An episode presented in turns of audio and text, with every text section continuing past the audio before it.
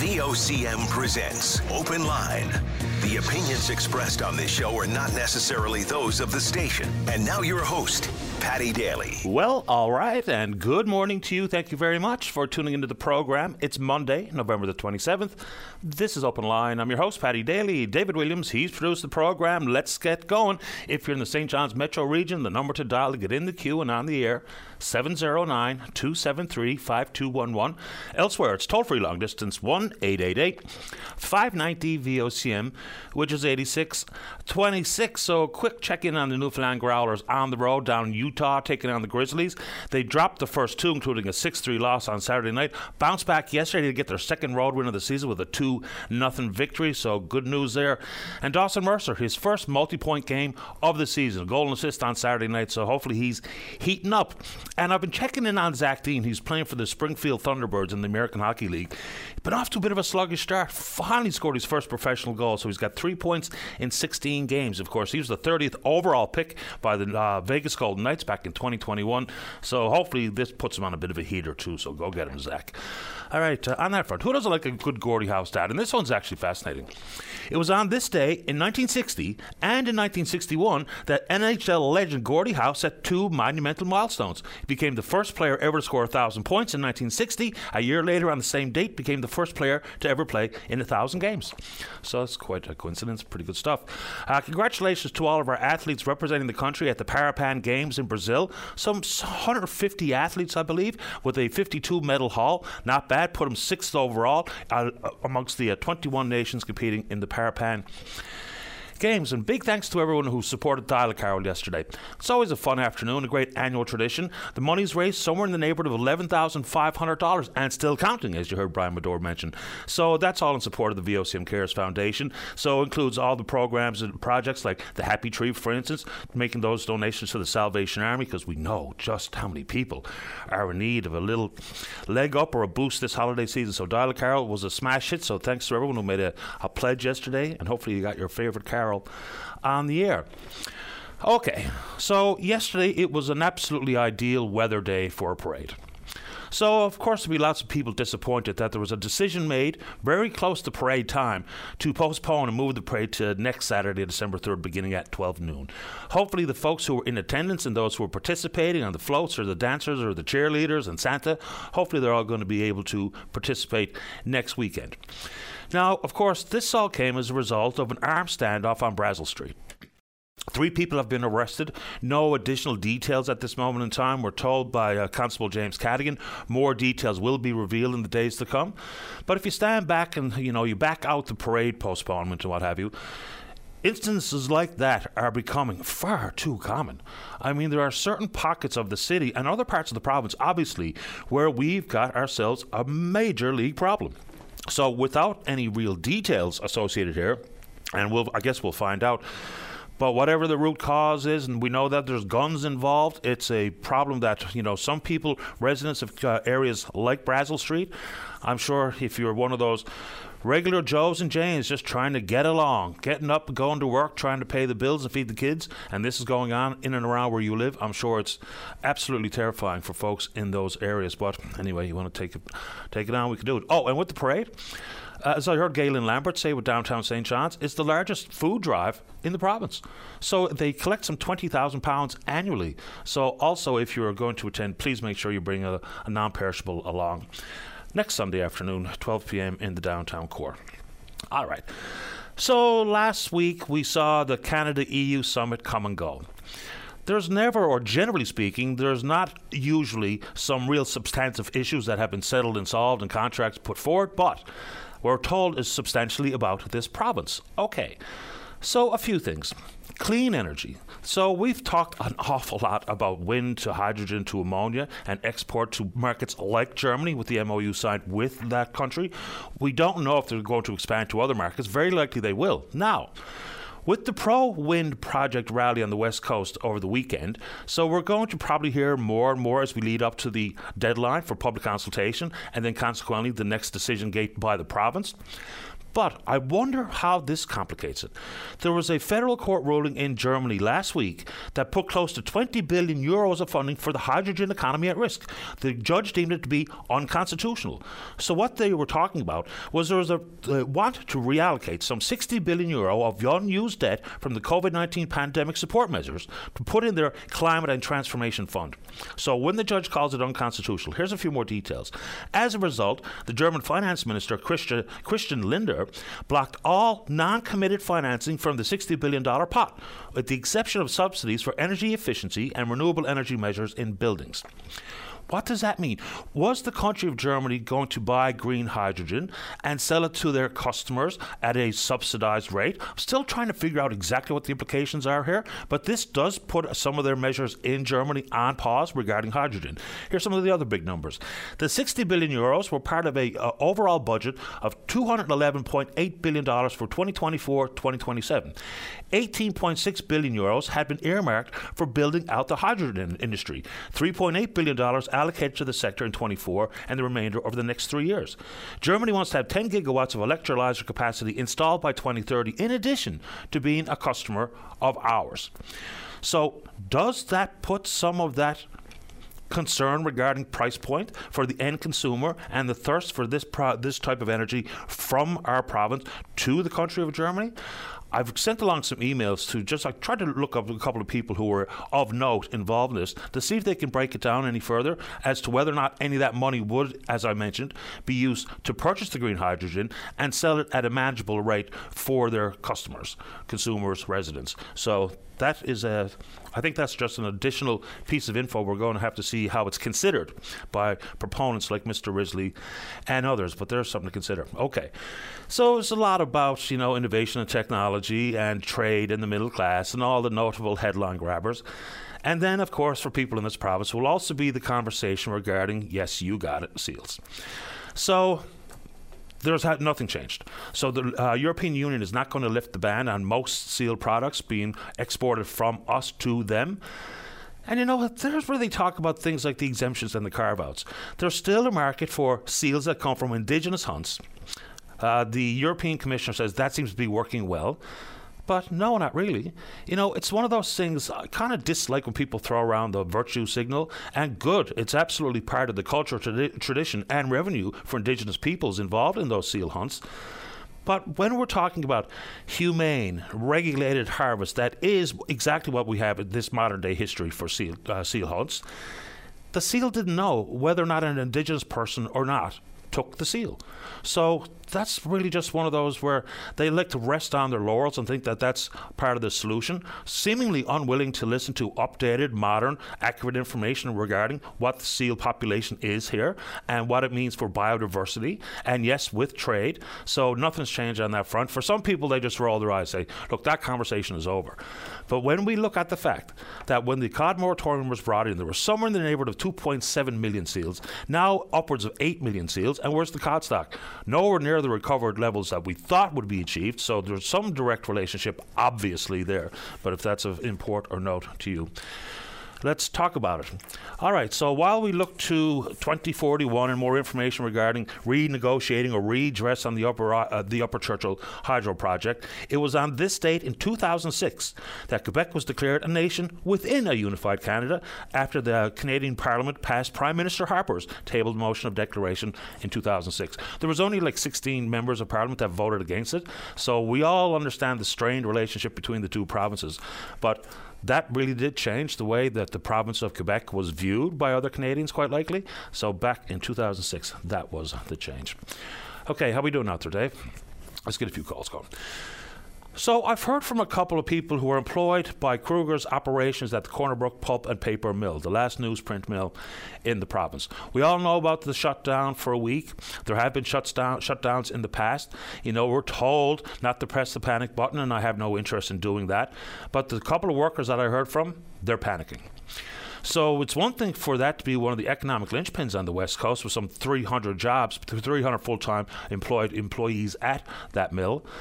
And then, you know, the province has decided not to trigger a default mechanism regarding the outstanding loan, but it's worth putting it back out there. And I just mentioned Quebec. So while Kruger was investing heavily, we're told, in their Quebec based operations, maybe just leaned on the provincial government's coffers a little bit more here than they have with their other operations. So you know the deal. There was a $110 million loan extended to them. There's only ever been three payments made on it. They were supposed to be making uh, quarterly payments to the tune of $1.85 million. First payment due third, the 31st, uh, 2019, March 31st, 2019. Supposed to be paid off in about a decade for now. Now the outstanding balance is $117.2 million. In addition to that outstanding loan balance, there was some $70 million uh, invested into that mill in 2010 for a variety of initiatives and upgrades. upgrades. In 2017, the province helped backfill some $88 million related to the company's pension plan.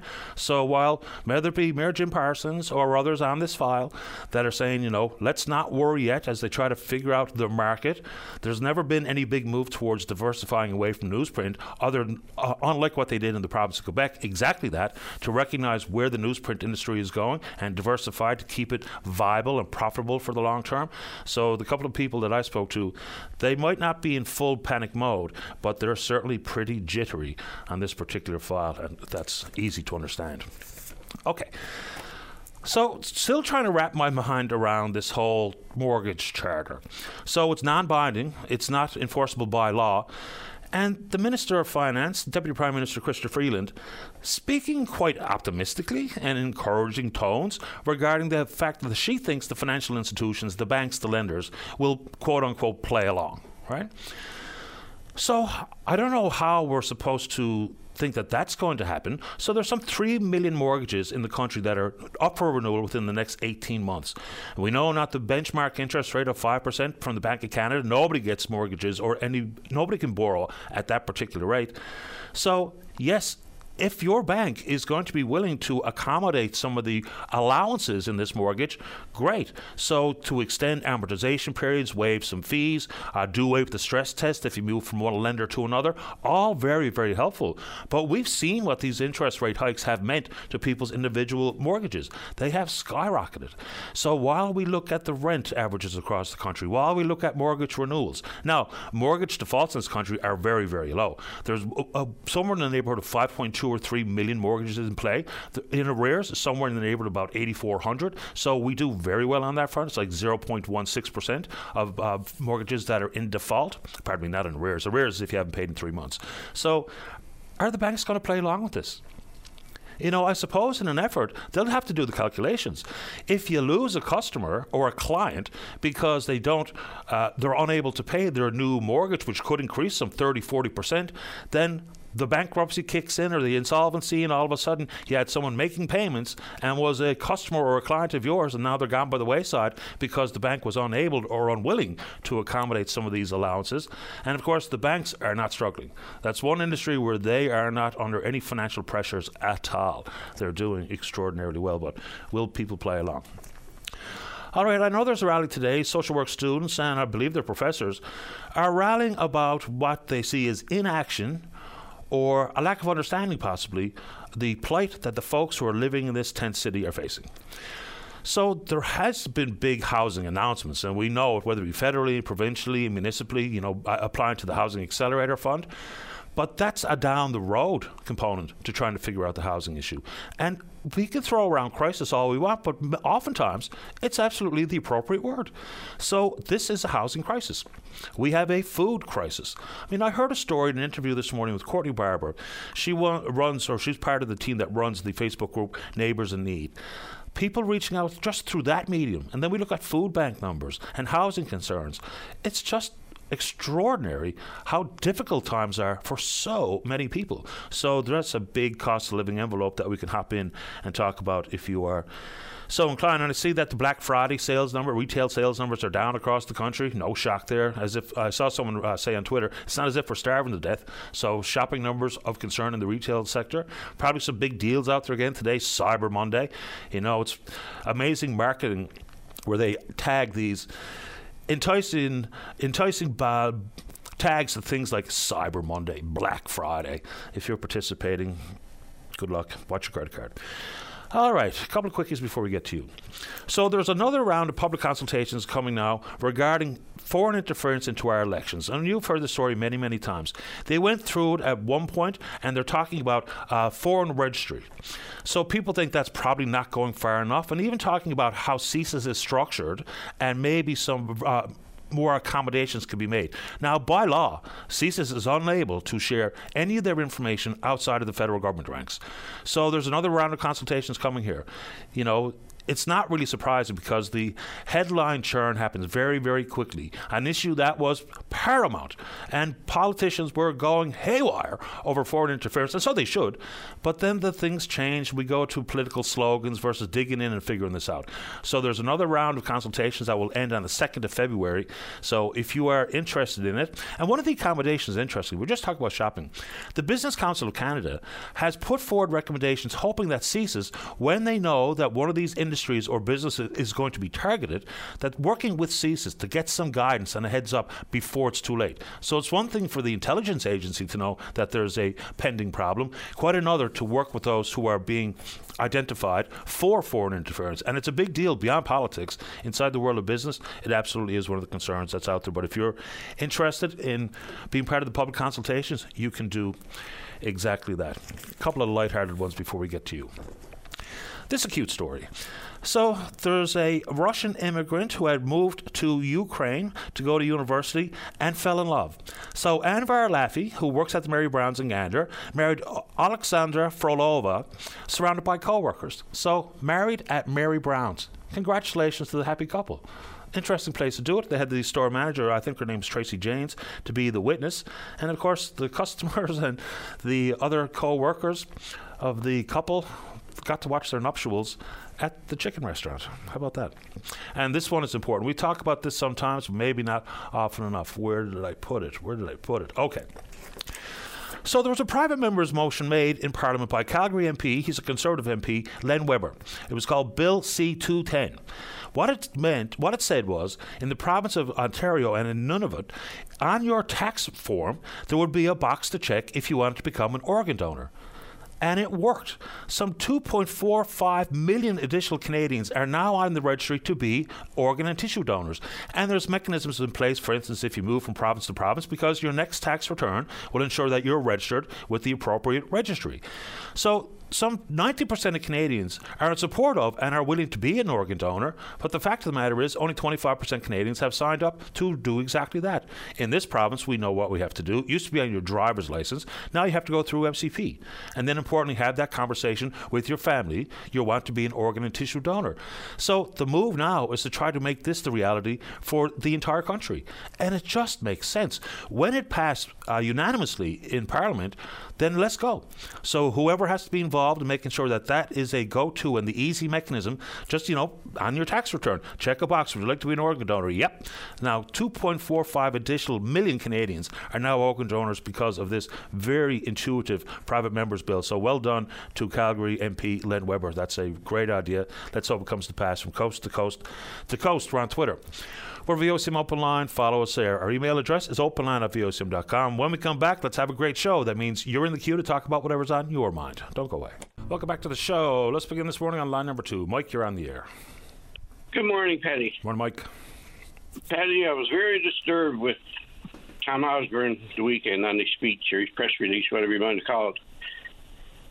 On this virtual care, I mean to say, I was wondering before if he was involved and how far he was involved into the deal with the Compass Group, and they couldn't get no good out of him or whatever over the years.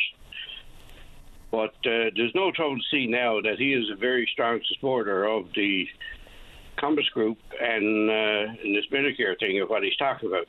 Well, I mean, I asked the minister directly about the procurement process, and his words, in to paraphrase, is that as the minister of Health Community Services, he's not directly involved in assessing the uh, replies to an RFP and eventually who gets the bid. So that's what the minister's office will tell you. No, he's not directly involved. I said he is a supporter of it. There's a big difference. But the thing is, that they wouldn't be getting away with it if the minister was against it. And the minister should be speaking out against it, but he's supporting it. Oh, they are here now. They brought in this syndicate, an international syndicate that is very questionable onto their things. They're known for providing uh, funds to people for bribery and all this stuff. They move into a, an area, they take it over. If you're weak or not good at jobs and that and whatever. And they use it by bribery and that and whatever, and they get out whatever money they can. Mike, where are you getting stories about the Compass Group and bribery and what have you? So where does that come from? It comes from worldwide uh, internet information. Anybody can go on there and get it. Uh, go in onto corporate watchdog from over in England about the scandals involving the Compass Group. They're a worldwide uh, organization, one of the biggest in the world, fifth largest. They're here now. They're taking every cent that they can out of Newfoundland, which is our healthcare dollars. They're even taking uh, money from donations and everything else. The thing is, uh, is that they're going to bankrupt our healthcare system. And this is a blatant example of it. They don't care. They're doing it now right up in front. They've got so much power into this government. They got over 40 employees in there. They're making these decisions to spend our money.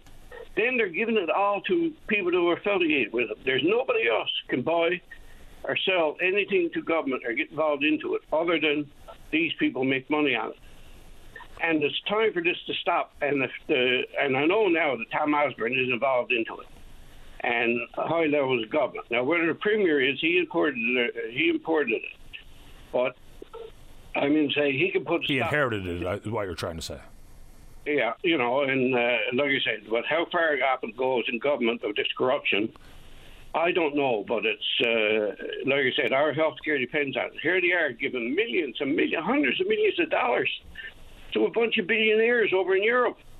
Okay, and you and I have had this conversation many times, and I just had a uh, qu- very quick Google, and it does speak to some allegations and uh, conspiracies and bribery. And you know, uh, 2006, Compass Group hit the headlines after allegations emerged of an illegal conspiracy to bribe a UN official to give the company contract to feed UN key- peacekeepers in conflict zones around the world, worth in excess of 188 million pounds.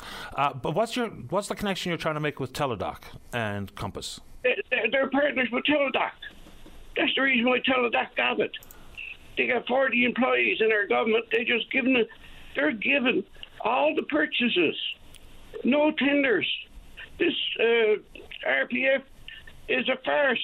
It's a farce that the government done to Dave Diamond and them to give them the contract for, for the health care. Yeah, I don't think Dave Diamond's involved in giving the contracts either. But so I looked. Someone asked me via email, Mike, about you know uh, when there's a discrepancy between, for instance, Medicuro's bid of three and a half million dollars versus Teladoc's bid of eleven million dollars per year. You know why? And it's a good question. We had Dr. Young on the show last week to talk about why they're still trying to sit down with the procurement group to see how and why their bid came up short. But as a result of that, I went and had a look at uh, Teladoc's uh, investors, and in their top ten, the Compass Group was not one of them. And there's some of the notorious, you know, or the notable ones, BlackRock and ARK and Sumitomo Mitsui, you know, some of those big asset management companies, State Street, uh, State Street Corp and the like, Vanguard, Total Stock Market, but no Compass Group.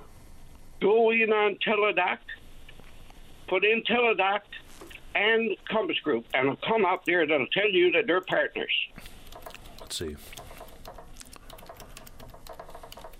Like, you know, this is ridiculous. It, it's blatant. And people are not listening, and, and they're not going to hear anything until they realize this. It won't sink in until we got no health care left. Here's you a couple. Take over the whole government. Here's a couple of headlines very quickly that uh, with that very quick uh, Google that you recommended. So, uh, Teladoc partners with Compass to provide in-network PCP, first partnership to extend continuum of care for telemedicine visits with cost-saving, customized referrals. Teladoc Inc. Another one, mental health Teladoc consultations have a $50 copay for those enrolled in the eligible Compass Group medical plan. So they do indeed do work with Compass Group. Yes, right. And the thing is, is that there's not only this Teladoc. This Teladoc is only a tiny thing.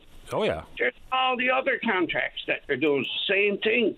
The Compass Group are ruling, and the government and nobody else got anything to say other than uh, what the Compass stuff says. They got 40 people in our government offices that are working for the Compass Group to make as much money as they can for Compass Group, not for this government.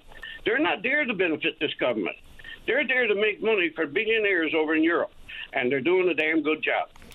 And until Newfoundlanders realizes that something's got to be done about these people, our health care is in dire straits. They're going to put it bankrupt, and not only that, they'll take over every bit in government. Okay. Here's another headline February 7th, 2017.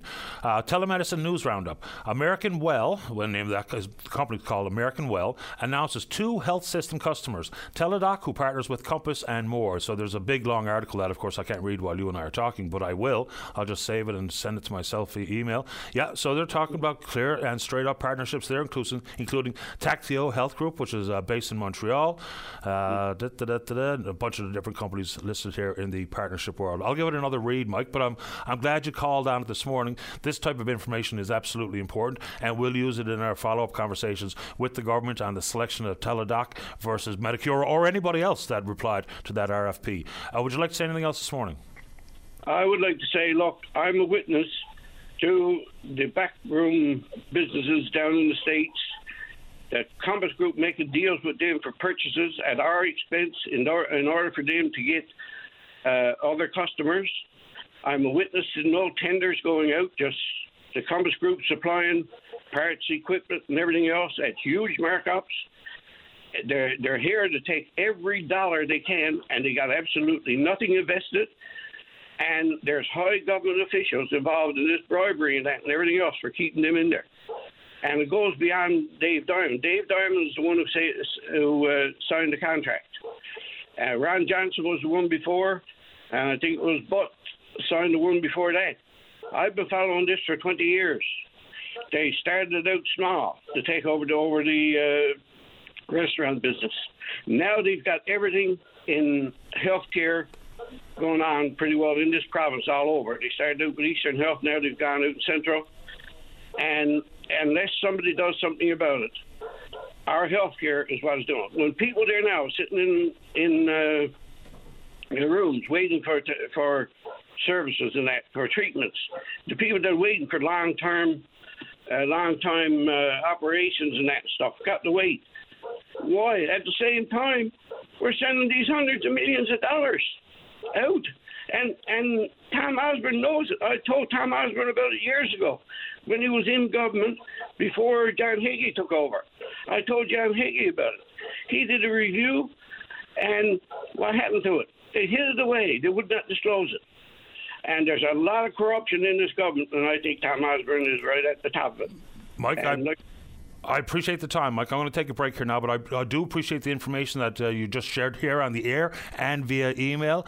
And we'll go back to the well on this particular issue, especially the relationship between, or the partnership or relationship between Teladoc and the Compass Group. Uh, anything else? I'll give you another 30 seconds, but I got to go. No, the only thing that I'm saying, look, we need action on this. The Premier Furey do not take Tom Osborne out of this that position, then I, I figured that uh, Premier Furey is involved into it too, because this is a blatant robbery and theft of our healthcare dollars that we desperately need. Thanks for the call, Mike. Thank you. You're welcome. Bye bye. There's mouthfuls, more mouthfuls from Mike on that file. Okay, let's go ahead and take a break. Don't go away. Santa Calls returns December 4th to your VOCM. Welcome back to the program. Let's go to line number four and say good morning to the Liberal member for Vancouver South. He's the Minister uh, responsible for emergency preparedness and also the President of the King's Privy Council for Canada. That's Harjit Sajjan. Good morning, Minister Sajjan. You're on the air. Good morning. It's great to be here, and uh, I know I have a very long title um, visiting Newfoundland Labrador. Um, I actually just uh, spent the last couple of days in the uh, southwest coast there, um, visiting the uh, sadly the uh, affected areas of Fiona, uh, and learning from uh, what we need to do to make things uh, um, better, given that we're having a lot more climate-induced disasters. Um, and you know, what are the things that we need to change, and also to make sure that the Canadians have the uh, appropriate support for recovery. So we're talking about mitigation strategies. We're also talking about response after an emergency or a natural disaster happens. But just curiously, this might sound like a strange question, but I'm doing it anyway. What exactly do we call an emergency? Because you know, it depends on where you are and who you are uh, and your your lot in life. So we can talk about floods and fires and hurricanes. But is there anything else, an overlap between your department and other groups, like whether or not there's an issue with an emergency regarding housing, emergency regarding food and food bank usage, or are you simply in the natural disaster world? Well, so, no, for the, the area that I'm in is when it comes to emergencies is where um, you know there's special uh, specialties that's required from everything from search and rescue, fire, uh, from the security side of things, um, the health pandemic, uh, where there's you know there's uh, massive uh, work that needs to be done at all levels, and coordination is required at the at the national level to making sure that uh, you know Canadians are safe. So there's a lot of safety issues uh, when it when it comes uh, around this, and in areas where a lot of um, high level expertise um, is required. And it's not just about natural uh, uh, disasters. I mean, earthquakes are obviously part of this as well. But when it comes as I mentioned, you know, we just had a health pandemic. It could be many other things, and these are things we need to be mindful of. We can't be just looking at uh, you know when for fire you know wildfires to take place and floods, but now they're having greater frequencies. Then we also had a, a health pandemic, but potential earthquakes. It could be other uh, type of disasters as well. So when we talk about forest fire season, we managed to dodge it for the most part here in this province without any huge fires. But if I remember the number correctly, somewhere in the neighborhood of 18.5 million hectares of uh, Canadian forest was burnt this past forest fire season. Inside of that, so what does forest fire mitigation look like? I mean, what are we actually talking about here? We know, and people will incorporate just how many fires were started by arson and how many were started by natural causes, lightning strikes or otherwise. So, how do you mitigate a forest fire? Well, first of all, I mean, the because of the climate change, most of our um, wildfires are started by um, uh, light, lightning. Um, yes, there's some from arson, and those are things that we need to be able to um, prevent. Um, but even wildfires that are started by uh, lightning need to be mitigated. So some of the things that we need to do is um, uh, uh, as you hit forest management. It has to be different, obviously, uh, different from uh, province to, uh, and to territories. It's going to be different in BC. It needs to be different here. And the provinces will have their own plan to mitigate that. But in addition to this, uh, we have seen, uh, you know, forest fires will increase, but it's the risk to where people live is where where we have the greatest concern.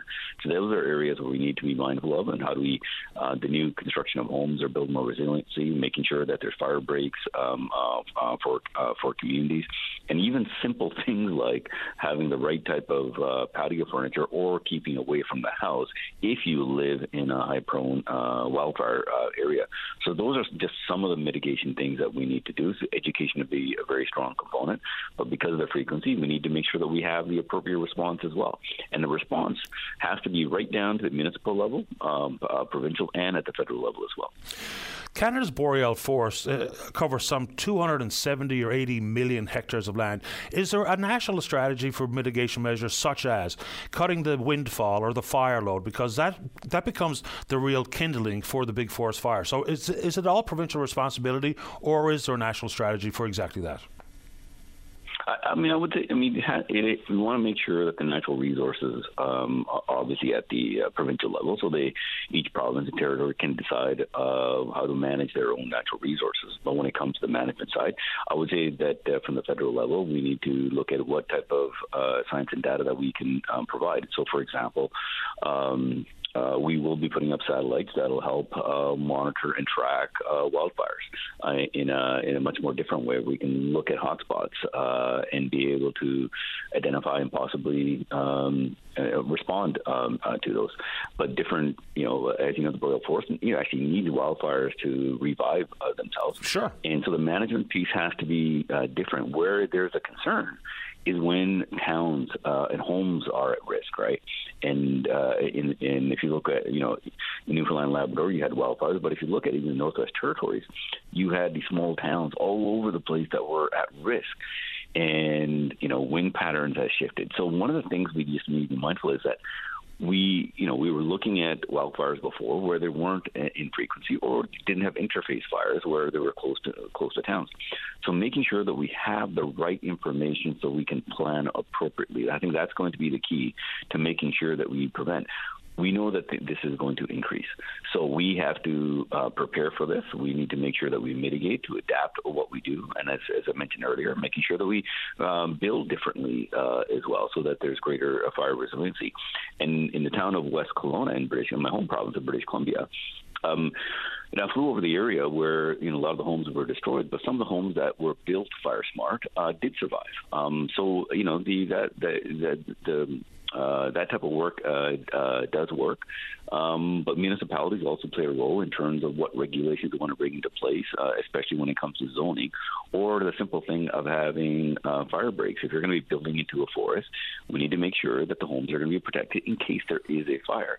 Yeah. Um, in many towns, the, when the lightning strikes and the fire starts and the wind shifts, it moves so quickly that even the resources that you put there may not be enough to prevent uh, the, the destruction of homes. And that's why those fire breaks and other mechanisms are going to be very useful. So, what does building a home fire safe mean? So, is that a building code measure? Because if you look at a video of a home built in 1955, how long it takes for it to be engulfed in flames, versus a kitchen or a living room of a home built this year, it's vastly different. So, does fire safe have a direct relationship with the building code? Um, yes and no. Um, um, of course, um, you know, I mean, I leave it to the municipalities to look at what type of building codes they need to, to bring in. And for the most part, if you share the information with Canadians and they're the risk, you know, they will make a uh, make a choice uh, in terms of uh, making sure that's fire smart. So I'll give you a, a very simple example: um, shingle roofs versus tile roofs, right? So obviously, shingle roof is going to burn very quickly, and there, and uh, even one home in a neighborhood with a shingle roof can uh, can mean the difference between the whole neighborhood be uh, uh, catching catching on fire. So it's just buying enough time to make uh, so that uh, when the resources do arrive, they can put out those uh, type of fires. If the fire moves so quickly, and the house is like kindling, obviously it's going going to burn.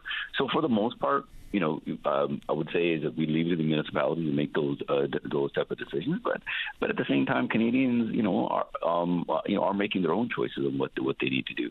In the town of Lytton, and uh, where uh, sadly BC's had a lot of wildfires, where the whole town was wiped out. You know, as we as the federal government have put in incentive, uh, financial incentive for people to rebuild uh, their homes in a fire smart way. So we are, uh, you know, uh, making sure that we incentivize this as well. Inside the envelope of emergency preparedness, I know you're responsible for the National Public Alerting System, which we had one last week or the week before. Also, communications interoperability, chemical, biological, radiological, and nuclear and explosives resilience, which all have a direct relationship with to the fact that many emergencies can indeed be caused uh, caused by cyber lack of cybersecurity. So, is your department involved there? Because whether it be you know a, a, hacker getting into a nuclear facility, or on the electrical grid, or a pipeline, or water supply, do you deal with cybersecurity matters inside your portfolio? Yes, uh, we do. Um, in fact, actually, when I was Minister of Defense, um, um, through our defense policy and through public safety, we actually set up, uh, first of its kind, a, um, uh, a cyber center of excellence as well, um, and to making sure that all Canadians, not just the federal government, get the, appropriate uh, support.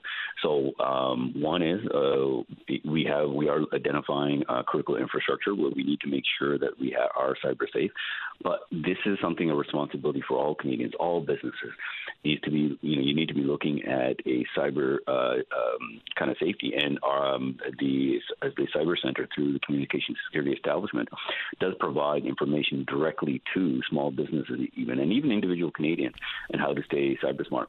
And when it comes to the critical infrastructure, yes, we monitor these things very, very quickly. There's a lot of stuff that happens be, behind the scenes um, uh, in this very uh, uh, high technical uh, world. Um, but in addition to this, if something was to take place, we also have measures in how to respond. Uh, for example, at the federal level, we have, you know, the high level capabilities to be able to provide to provinces uh, when it comes to nuclear, biological, chemical uh, response. But in addition to this, um, I'm not sure if uh, the callers may know, we, um, we actually fund uh, the heavy urban search and rescue teams across the country. And uh, in the Atlantic, uh, Halifax is that team. And uh, we're looking at building up their capabilities for this type of response as well. But as you rightly uh, rightfully mentioned, uh, the prevention is going to be very important. So cyber plays a very important role uh, in, in, in what we do, and we do have tremendous capability in Canada for this type of work. I'm glad you mentioned your former position as the Minister of National Defence, and I know that's not your portfolio now. Bill Blair is the minister responsible, but when we talk about emergencies and emergency mitigation.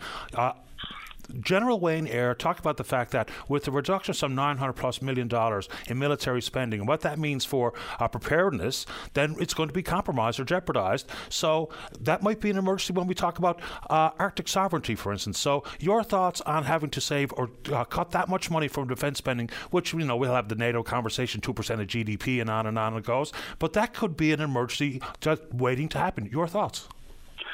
No, for first of all, I'm happy to talk about this, and I'll talk earlier. One is when when we, through our defense policy, it's the first defense policy that was actually outlined for 20 years. That actually we added and guaranteed the money for those uh, 20 years, and we put in 63 billions of additional funding over those 20 years just for the uh, maintenance and the procurement. And the the funding piece that, that they're looking at right now has got nothing to do with actual core funding for the Canadian Armed Forces. These um, um, these efficiencies, and every organization is always be looking for efficiencies. So, for example, you know whether it's conferences, travel, those type of things, but the core funding for responding to Canadians or international operations is not impacted whatsoever. And I sit on the Treasury Board uh, um, uh, as, as, well, and uh, and uh, national defense is actually exempt from um, uh, from their core uh, funding. So one is in our defense policy, it clearly states that the uh, Canadian Armed Forces, uh, as a um, uh, resource for last resort, uh, will respond for domestic uh, response, and they will have the capability uh, to do so. So this proposed saving savings, you know, I don't know if you can find nine hundred million dollars in redundancies or cutting down on travel. So are you saying that none of this will impact any reduction in munitions? equipment and the like? No, no, it, it's one of the things that's absolutely not. In fact, actually, a lot of the, all that equipment, that funding is actually was uh, when we put the defense policy uh, in place. Um, you know, you, uh, when it comes to our shipbuilding strategy, the airplanes uh, buying the appropriate mechanisms, that's all uh, the funding was, was put in place is not going to be impacted uh, whatsoever. In fact, what it's also not known, the, when it comes to a lot of the, the procurement, um, is actually um, not going um, uh, quite well. Yes, there's always when you're when you're when you're do, create or doing military procurement, which is extremely complex, you're looking at designing and building equipment where sometimes the science technology has to even catch up. So it is complicated, but we need to make sure that we have the right equipment. And as I stated, one in our defense policy, um, it was the first time in history that you actually had the uh, money there. Now, the reason this was done, and the prime minister actually agreed with this, and thankfully he did, because previous defense policy that any government had put forward, yeah, you had a policy but didn't have the money. And anytime you came into a financial difficulty situation, you cut from defense. So this time, no funding has been cut from uh, defense whatsoever. In fact, actually, when the defense policy was launched, it was the largest uh, cash investment into defense since the end of the uh, uh Korean War. So yes, there's going to be complications, but at the same time, we need to find the efficiencies of making sure that um, you know our taxpayer dollars are a bit wisely spent, but the core uh, support for the Canadian Armed Forces is not impacted whatsoever. Appreciate your time this morning, Minister. Thank you for having me. Take care. Bye bye. As Minister of Emergency Preparedness, Harjit Sajjan.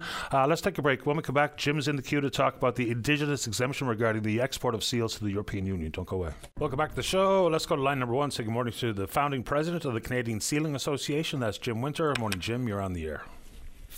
I've had a very interesting couple of days, eh? And uh, thanks to people like yourselves in the media, seals did get brought up, and uh, the Prime Minister is due, he made some very encouraging remarks. First time I've heard a Canadian Prime Minister make encouraging remarks, and uh, let's hope they get followed up on. But there was also an interesting remark from uh, Madame von der Leyen, who is the President of the uh, Council, EU Council, in respect to uh, indigenous peoples and seal hunting. And she basically said that uh, the EU, I'm paraphrasing, respects culture and therefore has created an exemption for seal products killed by indigenous people. And that's true. But it doesn't work. It's cumbersome, it's overly bureaucratic, it's very difficult to access, and there are only two authorized certification stations in Canada. And guess what?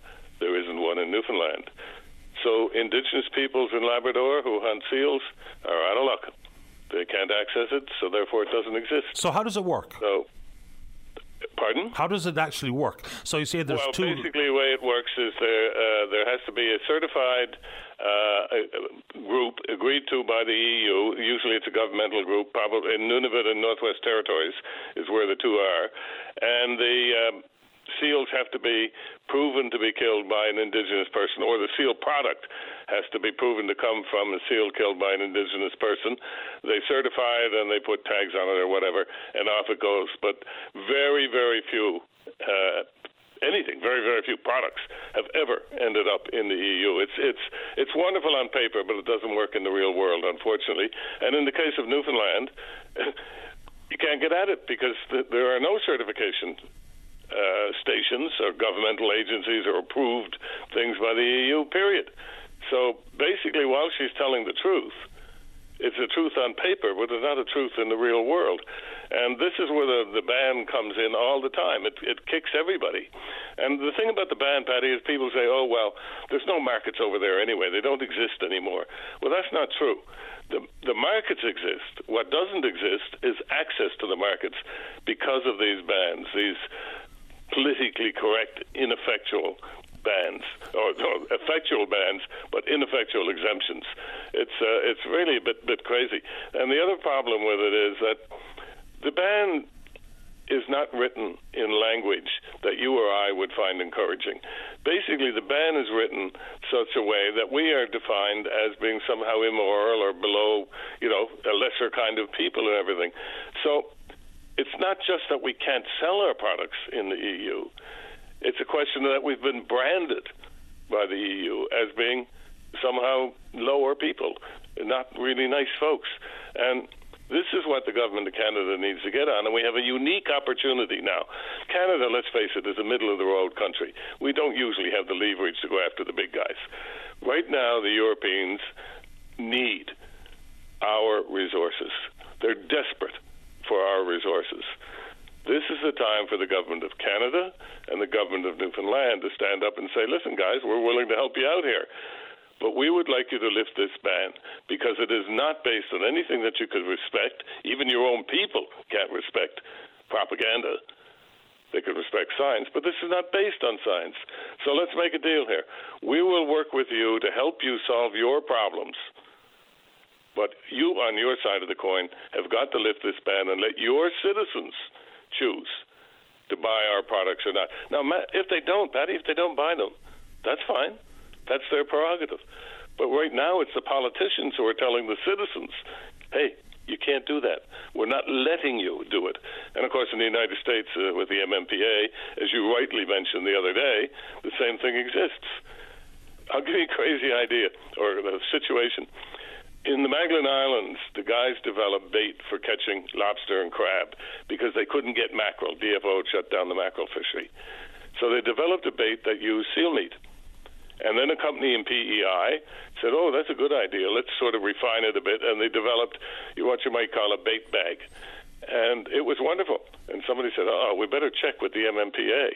So the Canadian government sent a letter down, a middle level bureaucrat sent a letter down to a the MMPA people in uh, the United States, and they came back and they said, "Oh no, no, no, no, no, no, no! If you use any seal meat in any bait to catch any fish or crustacean, we will ban that product." That's how crazy it is. It's absolutely Looney Tunes. So, two things count. One is these bans are an affront; they're offensive to us as a people, and it's not just Newfoundlanders and Labradorians. It doesn't say that. It says Canadians it's offensive to us as a people. And secondly, if these bans are lifted, we may access the markets or we may not, depending on individual citizens. But we are democratic people. That is the right of the citizen to say, no, Jim, I don't want your product. That's fine. But at least they have access to it. So the politicians need to get stand up for what's right. And it's interesting, the word democratic in this meeting that just went on in uh, in the, in St. John's with the EU people. I don't know how many times I wor- read the word democratic in the information they were putting out about the nature of the meeting. It was all over the place. But it's not democratic to let propaganda rule. That's undemocratic. Last one, Jim. Anyway, we hope that can, we can uh, we can have some changes. Let's hope the prime minister follows up on what he said. Let's hope Premier Furey follows up with the prime minister, and let's get the laws changed for our dignity, Paddy, not just for the markets, So- but for our dignity as a people. Fair enough. So I don't know if you know the answer to this, but if there's only two certified groups to take the indigenous seal hunt products to Europe, I mean, let's just say, for instance, the Innu Nation listening this morning would like to get certified. What do they have to do? Well, they got two choices. Uh, they can do nothing. Three choices, really. They can do nothing. They can demand that the EU put a certification uh, uh, station in Labrador, or they can pack up their pelts and their information and hike themselves over to the Northwest Territories or Nunavut and get the ones over there to do it for them. Now, then they got to prove that they are who they say they are. It, you know, come on, it's a bit ridiculous. So they're really out of luck. That's it. They don't have a choice. They're being abandoned, you might say. It's all very convoluted. Uh, I appreciate your time again this morning, Jim. Thanks for this. Thank you, Patty. Cheers. Take care. Bye bye. Uh, David, will I do that or take the news break? Okay, let's get this one before we get to the news on line number two. Good morning, Rosalind. You're on the air. Hi, Rosalind. Are you there on line number two, Rosalind? Heard some sort of click. I'll put her on hold. Let's go and take a break for the news. When we go back, plenty of time for you. Don't go away. Win your Christmas cash with a VOCM Cares for the Community 50 50 draw. Buy your tickets until December 16th at VOCMCares.com. Welcome back to the program. Let's go to line number one. Try again. Good morning, Rosalind. You're on the air. Well, yes. Sorry about that, Paddy. Good morning, my darling. Good morning to you. No worries. I hit the half button. No problem. But anyhow, what I wanted, I wanted to say a happy birthday to our fire chief of Kings Cove and uh, area, Kings Cove and area fire chief, uh, Kevin Ryan, who turned 64 today. I missed getting his name on Saturday, so I thought I'd call you, and then because everybody listens to Patty Daly. So, anyhow, best wishes from all his support, families and friends, and that's Kevin Ryan. Sounds good. I'm sure he appreciates the birthday wish. He's a yes, he's an excellent fire chief. He he does he goes beyond everything to help everybody. So I appreciate that, Patty, and I thank you, and you have a special great day. You too, Rosalind. Thanks for this. Thanks, thanks a million. You're for welcome. Take my call. No Bye bye. Bye bye. Bye. Okay, let's keep rolling. Let's go to line three. Eugene, you're on the air. Hello, Patty. Hi there. I thank you to David and yourself and VOCM for giving me the opportunity to get on and voice my concern. Uh, this morning, my topic is the sealant. And uh, I was listening to your preamble and we talked about the sealant and uh, what our Prime Minister had to say. I just heard Jim on there talking about the sealant, very knowledgeable. And but no good news, eh? Everything is, is pretty dismal, and and which is unfortunate. Uh, uh, unlike what Jim did understand from the Prime Minister, I thought he was mum mumbling and jumbling. And uh, if you if you if you you you you played it this morning, I think you did, or some people seen anyway his conversation, and it wasn't very outright, I think, to the people of this province and, and Canada. And uh, it's unfortunate, you know. We're always, um, I don't know, uh, held hostage. I don't know what it is by the other countries. And uh, you know, uh, I grew up on Fogo Island, and and the seal was was major there. I mean, you know, uh, you know, we ate the seal, you know, bottled, fried, roast, whatever, and and and sewed the the, the, the skins, the pelts, and I mean, it was a big thing. Of the year, people even drowned trying to get seals. You know what I mean? That's true. But uh, you know, uh, it's been cut back because of the pretty seals, which is all baloney. Because I mean, everything we kill is pretty, as far as I'm concerned. A sheep, uh, you know, a tuna, whatever it is, and and and it's unbelievable that they're still controlling uh, our country by doing that. You know. And uh, it, it should never be happening, and our government should be strong enough to make sure that there is a good, positive seal fishery and, and a cannery and whatever it is, because seal is a wonderful meat, and it could be a, a, a big thing for our province. You know, uh, doing some digging on the internet, and do you know uh, we had a moratorium in '92, and uh, obviously, you know that uh, Mr. Crosby was the man at the time, and uh, you know the kingpin behind all that was Russia. Russia was the kingpin behind making sure that there was a moratorium. Another country seeing that we had a moratorium in our province. And I, and I remember 92 because I was back on Fogawong. Actually, I was working back there on the businessman at the time. And, and uh, you know, it's, it's unfortunate because, um, you know, we got to, like this year, well, first of all, what do, what do cod eat?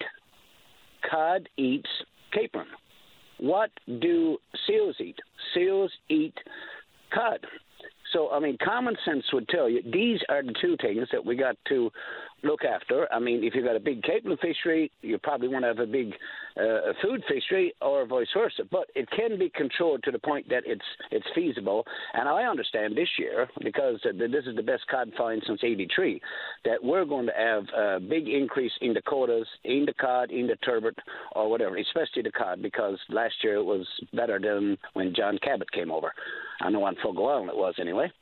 So uh, my, my, opinion is where government is not fighting for us like they should, and that EU uh, meetings in St John's the other day was a wonderful chance to get that point across, and it wasn't. And like Jim was saying, you know, we're left behind. We're just not getting what we deserve. And Patty, I hope, I hope that this, this spring, when them quotas are increased, that the local companies in Newfoundland, Labrador, or wherever will get first choice before the European nations. Patty. Fair enough. Uh, I, I, think Jim does a good job in speaking to the hypocrisy of it all and the the contradictory nature of any of these policies regarding seal export. It's just madness. I mean, if you if you try to go to the United States with sealskin boots on, they take your boots.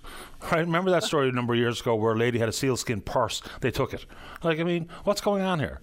It's just absolute madness. I appreciate the time this morning, Eugene. Thanks. Yeah, They don't think you feel that if you go in there.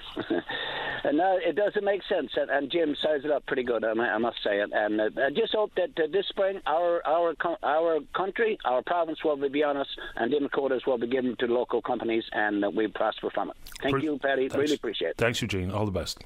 Have a good one. You bye. too. Bye bye. Also, you know, one of the issues that they discussed last week that I failed to mention this morning was critical minerals. Like, I mean, they are thirsty for a lot of our resources. So it's not just cleaner energy like green hydrogen.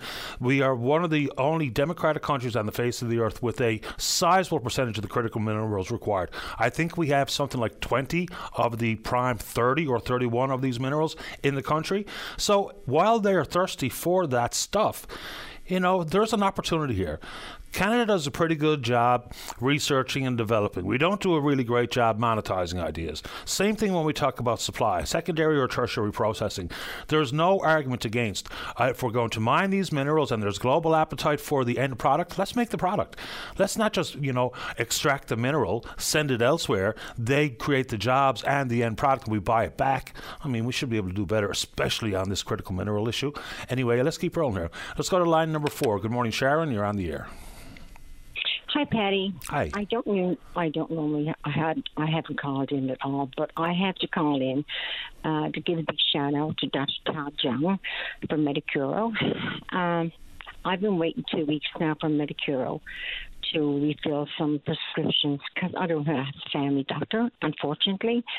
But Todd Young was here about a month ago, and I was talking to him from Medicuro, and he said he was going to be in St. John's at a certain place. And I got a cortisone shot from him, which was fantastic. I've been waiting now two weeks to hear from Medicuro to get all my results. And I finally got a response on Friday after waiting two weeks that I'm on a waiting list. So I don't have a family doctor, and I haven't had one in two years, and I rely on them to fill my prescriptions. I've gone to clinics before, and got a, another cortisone. No, not yeah, one in a different place, but they don't refill certain medications, and I'm, I'm and I got the drugstore to lend me some until I hear from Medicuro. So I'm just letting you know that Dr. Todd, Todd, I'm sorry, Young, Dr. Young is a fabulous, absolutely fabulous doctor. He was so sweet and such a gentleman when I've seen him. And I'm just waiting now for almost two weeks now to get my my referrals. We asked Dr. Young directly about wait times for people who are trying to uh, get a virtual appointment through Medicuro. So you say you're waiting two weeks this time. What have wait times been like in the past? Uh, three or four days. So much different turnaround time. Oh my gosh! I mean, when they told me on Friday I'm on a wait list, I'm thinking, well, it's almost two weeks now that I've emailed them like ten times. you know, oh, they want this, they want that. I gave them every single information they asked me for. Then they come back and they said, oh, you've got this part. And I did it all. And this is not my first time doing this. But anyway, I did say that if there's any way possible that Dr. Todd Jones could call me, that would be fantastic because he's the last person I spoke to. And unfortunately, a month ago or a month, maybe two months, I'm, I'm sorry, that he was out here and I didn't need no medication refilled. Yeah, so that's my problem. Fair enough, Sharon. So, if anyone working at Medicuro or Dr. Young himself uh, is listening and want to call David, get your last name and your telephone number so they can get uh, in touch with you directly, we're happy to share. All right, thank you very much. I won't do it over long, over the. No, no, no, that's right. So we'll just leave it with David, and he can share, pass along the information if requested. Okay. Sharon, are you on a wait list to get a family doctor? Yes. You are. So you're on Patient Connect. I'm on Patient Connect. Okay. I was just make sure because some people don't know what they might have to do as opposed to just calling clinics to see if they can get on. There's actually a formal roster. I was on it for about 11 months before I got a family doctor, so we'll see where it oh. goes. So, Medicuro, please call David Williams to get Sharon's contact information so we can get that prescription refilled. Thank you so much, sweetheart. You're welcome, Have Sharon. a great day. You too. Take care. All right, bye bye. All right, let's uh, take a break. When we come back, Peter wants to talk about the incident that happened on Brazil Street yesterday. Don't go away. Welcome back to the program. Let's go to line number two. Peter, you're on the air. Hi there, Patty. How are you? Doing okay, thanks. How about yourself? Okay. Um, so with yesterday, um, the RNC made a, state, a bunch of statements about public safety, and uh, I would kind of like to highlight the timeline of events yesterday to point out that their statements about public safety are just a bunch of bovine scatology, to put it mildly. How so and why? Because uh, of the way that things worked. Uh, you'll see as I get along with this. So, six o'clock in the morning yesterday, I am about to leave my house to go to work, and I hear boom a very loud boom that I instantly recognized as a gunshot because this happened about 40 meters from my house. Um, I called 911 immediately let them know that there was a gunshot fired at my neighborhood. Didn't know exactly where, but I gave them like a kind of general area as to where it would be. Um, by 6:30, I had heard a third gunshot, and I had called into 911 again to say, "Hey, I'm hearing more of these. They're in the area. You guys need to find this like as soon as you possibly can." Weren't the RNC on the site around 6 uh, 6 a.m.? I believe that they were. Yeah. Okay. Uh, so they did not issue a public warning to stay out of the area until 8:25 a.m. on their Twitter. That's also when it went up on VOCM News. Um, that's two and a half hours after the call was made. I mean, just assuming that it took them until 6:30 a.m. to get there, that's still a full two hours after they've realized this situation is unfolding. Um, then there's the Santa Claus parade. So they decided to cancel the parade at 11:30 a.m. when most people were already in the area waiting for the parade to start. They had gotten their spots and all of that. Had they have made that announcement an hour earlier, they would have prevented families from walking through the neighborhood because that's exactly what happened. I had to open up my window and tell people, get out of here. There is an active shooter in the area. Um, so I'm just saying, like, their statements about public safety, sure, I'm sure they're very concerned about our public safety, but their inaction or their time frame of action doesn't really help promote the public's safety. There's a timeline discussion to be had. Fair enough. If they first are made aware of shots being fired at 6 a.m., and to use your number, let's say they're on site at 6.30, you know, if they know there's an active shooter and now an armed standoff, I know they began to evacuate people in close proximity to the home that we're ta- the house that we're talking about. So the gap between there and people being told to remain in place, lock your doors, and then the timing between there and the unpredictable nature of the standoff between getting to the downtown St. John's crowd at 11:30, or actually, I don't know what the timeline is there. Do we know that the RNC did not reach out to downtown St. John's until 11:30, or had, do you think maybe they did it earlier and it took till 11:30 for the decision to be made to postpone the parade? I don't know the answer. Do you? There's certainly some questions to be to be raised in this whole timeline of events, I believe. Well, it's happening far too often that we uh, hear these types of stories. And there's always going to be debate about timelines. You know, sometimes it seems like the RNC have done a very good job. Like with that issue out on CBS where Buddy's just waiting to be sentenced here now. He's pled guilty. It felt like they were right on top of it. The communication was clear. It was on time. This one, I don't really know what to say. What I think I need an answer to is exactly when did the RNC tell downtown St. John's that the recommendation is to postpone the parade or the directive was given? I don't know. But it was absolutely uh, 11.30 that the final decision had been made. Actually, I sent my son a text because he and his girlfriend were making their way to the parade site yesterday morning. Let's see what time I sent that. Uh, that'll give us an idea. It was about 10 minutes after. It was about 10 minutes after I saw the news. So, yeah, 1141. Okay, Exactly. here we go. I've got some live updated information for you right here. Uh, contact made with the city, St. John's Regional Fire Department, downtown St. John's, just before 11 a.m. And I guess the decision didn't come down until 11:30. Oh, okay. But I mean, that situation was unfolding for hours before. I mean, it, I feel that that discussion should have been uh, a lot faster to occur, right? Because that was coming right at where the parade was ending, or that was unfolding right where the parade was ending. Um, people were going to that area to watch the parade. It was, you know, that timeline needed to be more efficient. Yeah, it's hard to say. I'm actually getting uh, live updated information here from the RNC. So, you know, I asked, I've just followed up with another couple of questions, and we'll see if we can get any additional information. Yeah, look, I mean, when there's going to be something as dangerous as an active shooter, time, of course, will be the most critical component. I suppose, well, I guess second to bringing it to a peaceful resolution, which thankfully did happen at Brazil Street. But I'm going to see if I can get a few more answers regarding timelines. All right, thank you. I appreciate your call, Peter. Thanks. No problem. Take care. Bye bye. All right, uh, let's go here. Where am I going? Line number one.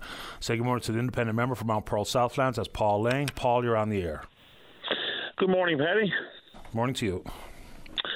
Yes, sir. Patty, I wanted to, uh, I guess, uh, just resurrect a topic that uh, we have talked about uh, in the past, but uh, haven't heard a lot of discussion about it uh, lately, and it's something that I think should never fall off our radar, and that's the whole uh, aspect of uh, democratic reform, and specifically, I want to talk about campaign finance reform.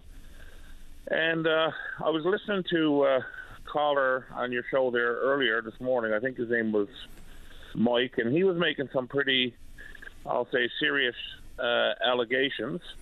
Um, you know, uh, as it relates to contracts and so on. And I have absolutely no idea whatsoever if there's any validity to it or if there isn't. But certainly, you know, when we when we uh, think about government spending and contracts and so on, and there's questions about about all that stuff, then you know, having a system in place where um, companies, businesses, individuals are not tied financially uh, to politicians, to political parties, particularly those that are in power. Uh, I think it's important that that that, that tie be cut, not necessarily because there's any real um, um, wrongdoing happening. Um, not saying there is or there isn't, but certainly there could be a perception um, that there is. And and um, you know, of course, back around oh know two and a half years ago, three years ago now, uh, we had put a committee in place. It was an all party committee, including independent member, and I was the independent member, uh, to chair a committee to look into uh, democratic reform. Campaign finance reform was actually uh, what we had decided we were going to start, and we actually had uh, we were just about to uh, launch public engagement sessions on that very topic and um, Premier Furey decided to call a provincial election. Of course, once he did that, the government got dissolved, and so did the committee. And uh, they've been he's been the premier now for over two years, and uh, has decided, I guess, that he doesn't see the wisdom of uh, bringing that back and looking into any kind of uh, democratic reform.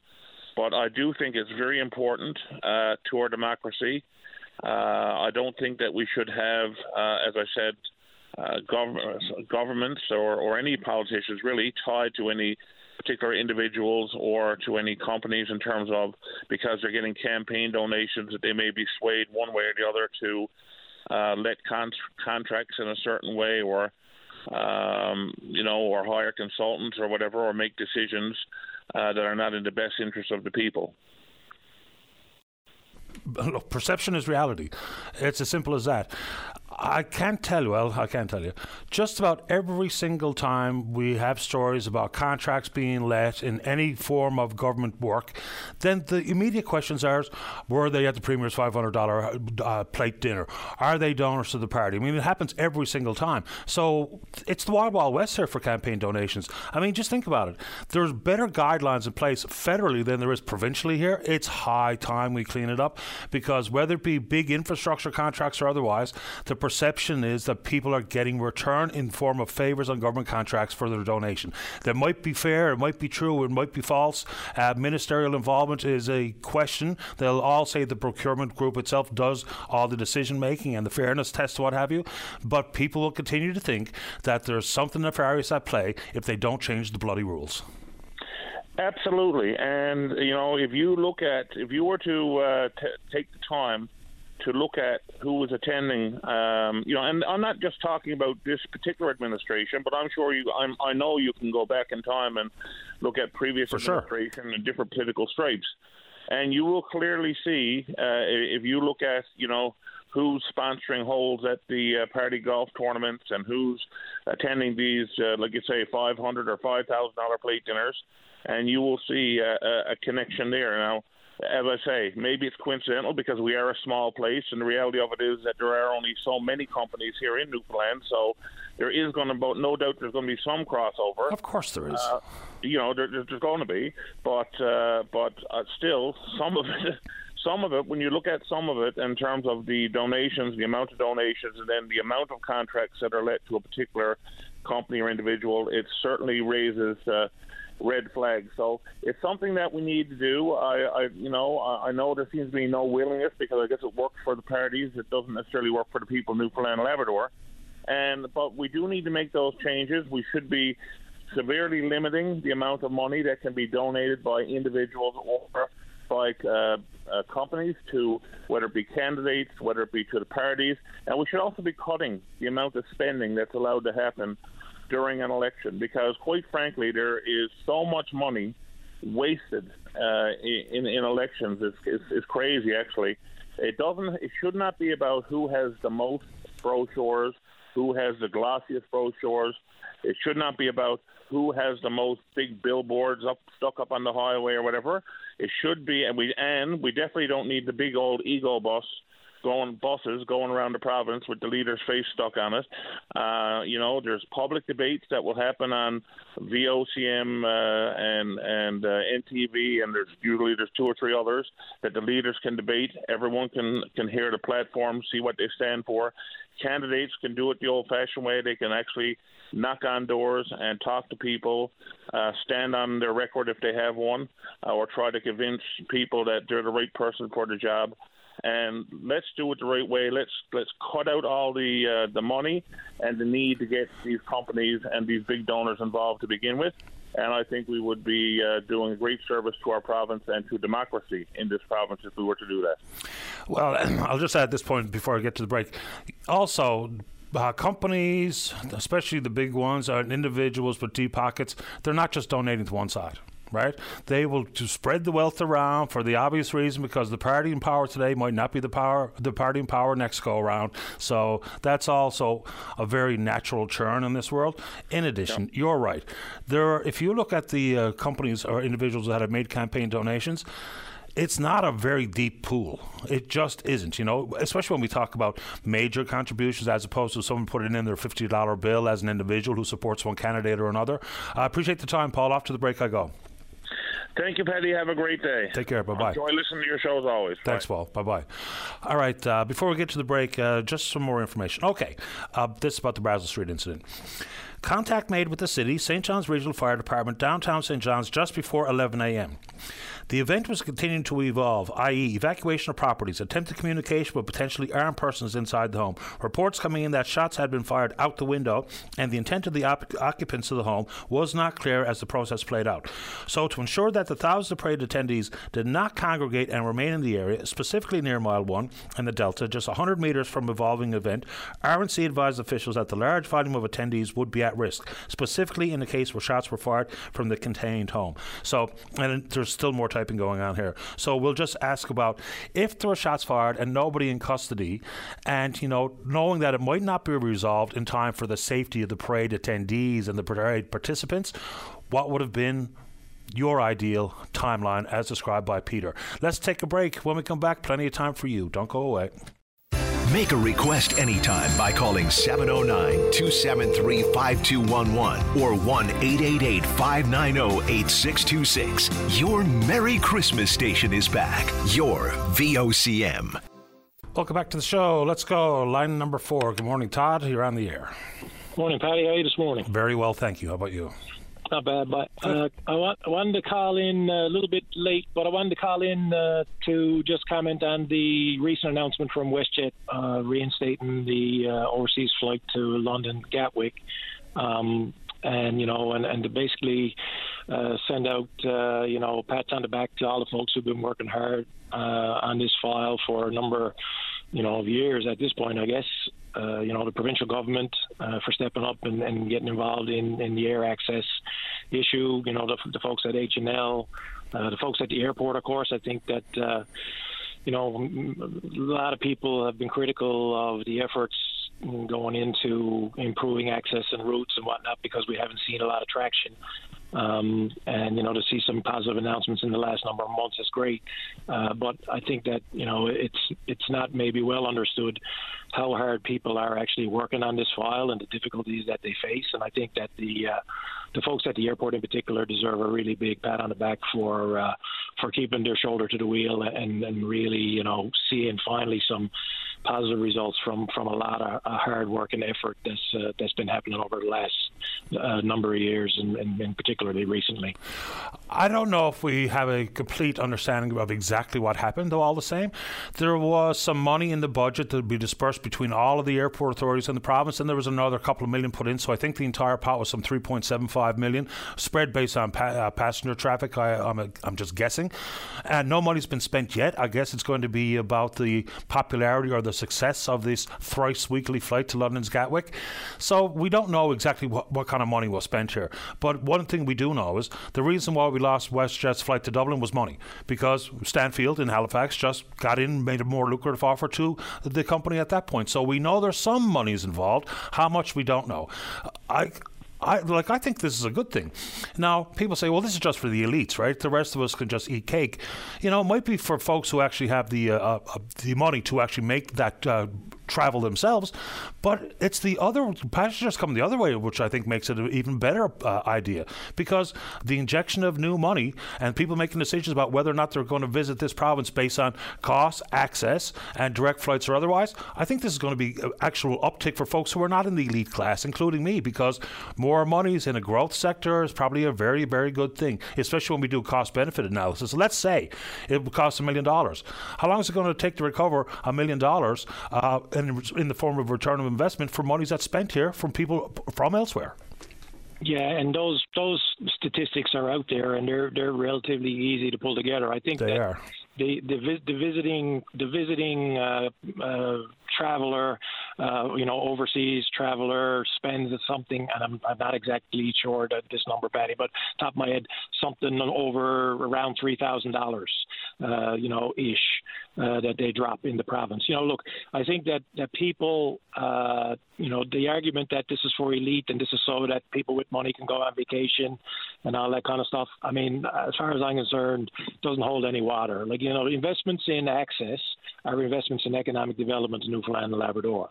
Um, and the government's job is to invest in economic development of the province. Uh, so, you know, like that's where these monies should be going, and in, into uh, not into black holes and sinkholes, but into areas where uh, there's growth potential. And, you know, as I have said to you many times before, tourism and visitation and access is the biggest growth potential that this province has. Um, you know, there's there's uh, studies out there in the last little while that suggest that there's something over 2.5 million individuals who have been are interested in coming to Newfoundland and Labrador, and our ability to convert to actual visitors is only touching a fraction of this number. Um, and the biggest single impediment, which is under study right now, but I'm pretty sure it's going to come down to uh, access and cost of access. Um, you know, Marine Atlantic, you can't get on Marine Atlantic in July and August. Uh, flights are, you know, expensive and roundabout and difficult. So the more direct access we have, the greater opportunity we have to overall grow um, the the economy of the province because I do think that this is uh, you know this has to be better understood by people.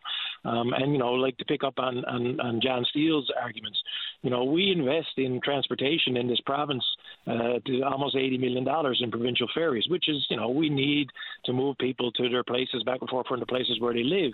But if we're going to spend that kind of money on that service which arguably doesn't necessarily grow the economy maintains an economy but doesn't necessarily grow it.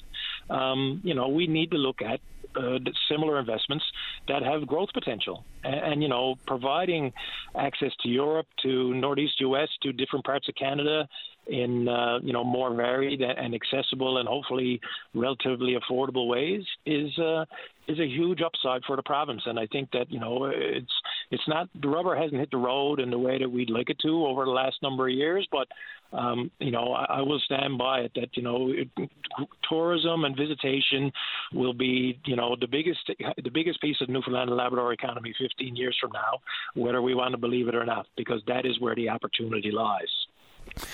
And of course, we're not just talking about people who live in London. Maybe we're going to be uh, travelers to this province. If I'm living in, I don't know, Berlin, and I'm looking at potentially visiting Newfoundland and Labrador, and I see that, well, okay, I can go to Heathrow or Gatwick or whatever the case may be, and then I got to go to Toronto to come back to Newfoundland, then I'm probably not seeing that as a very attractive option. So unless that my I have my heart set on this province as a destination, that might be the reason I say, nah, maybe not. Let's see, let's go somewhere else. Oh, let's go to Banff. Yeah, and you know, look, the, the, I think that again, what people should understand, and I mean, I think a lot of people do understand it, but but look, there are destinations in this world uh, that don't have near the uh, you know the natural gifts and the product that Newfoundland and Labrador offers.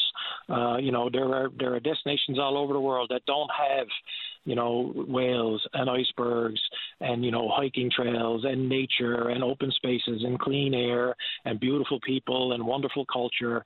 Uh, you know, the assets that we have relative to uh, what we've been able to convert into a tourism economy uh, are not are not you know congruent. Um, you know, there are places that have far, far, far less to offer uh, that are do way, way, way more in terms of economic value. based on access.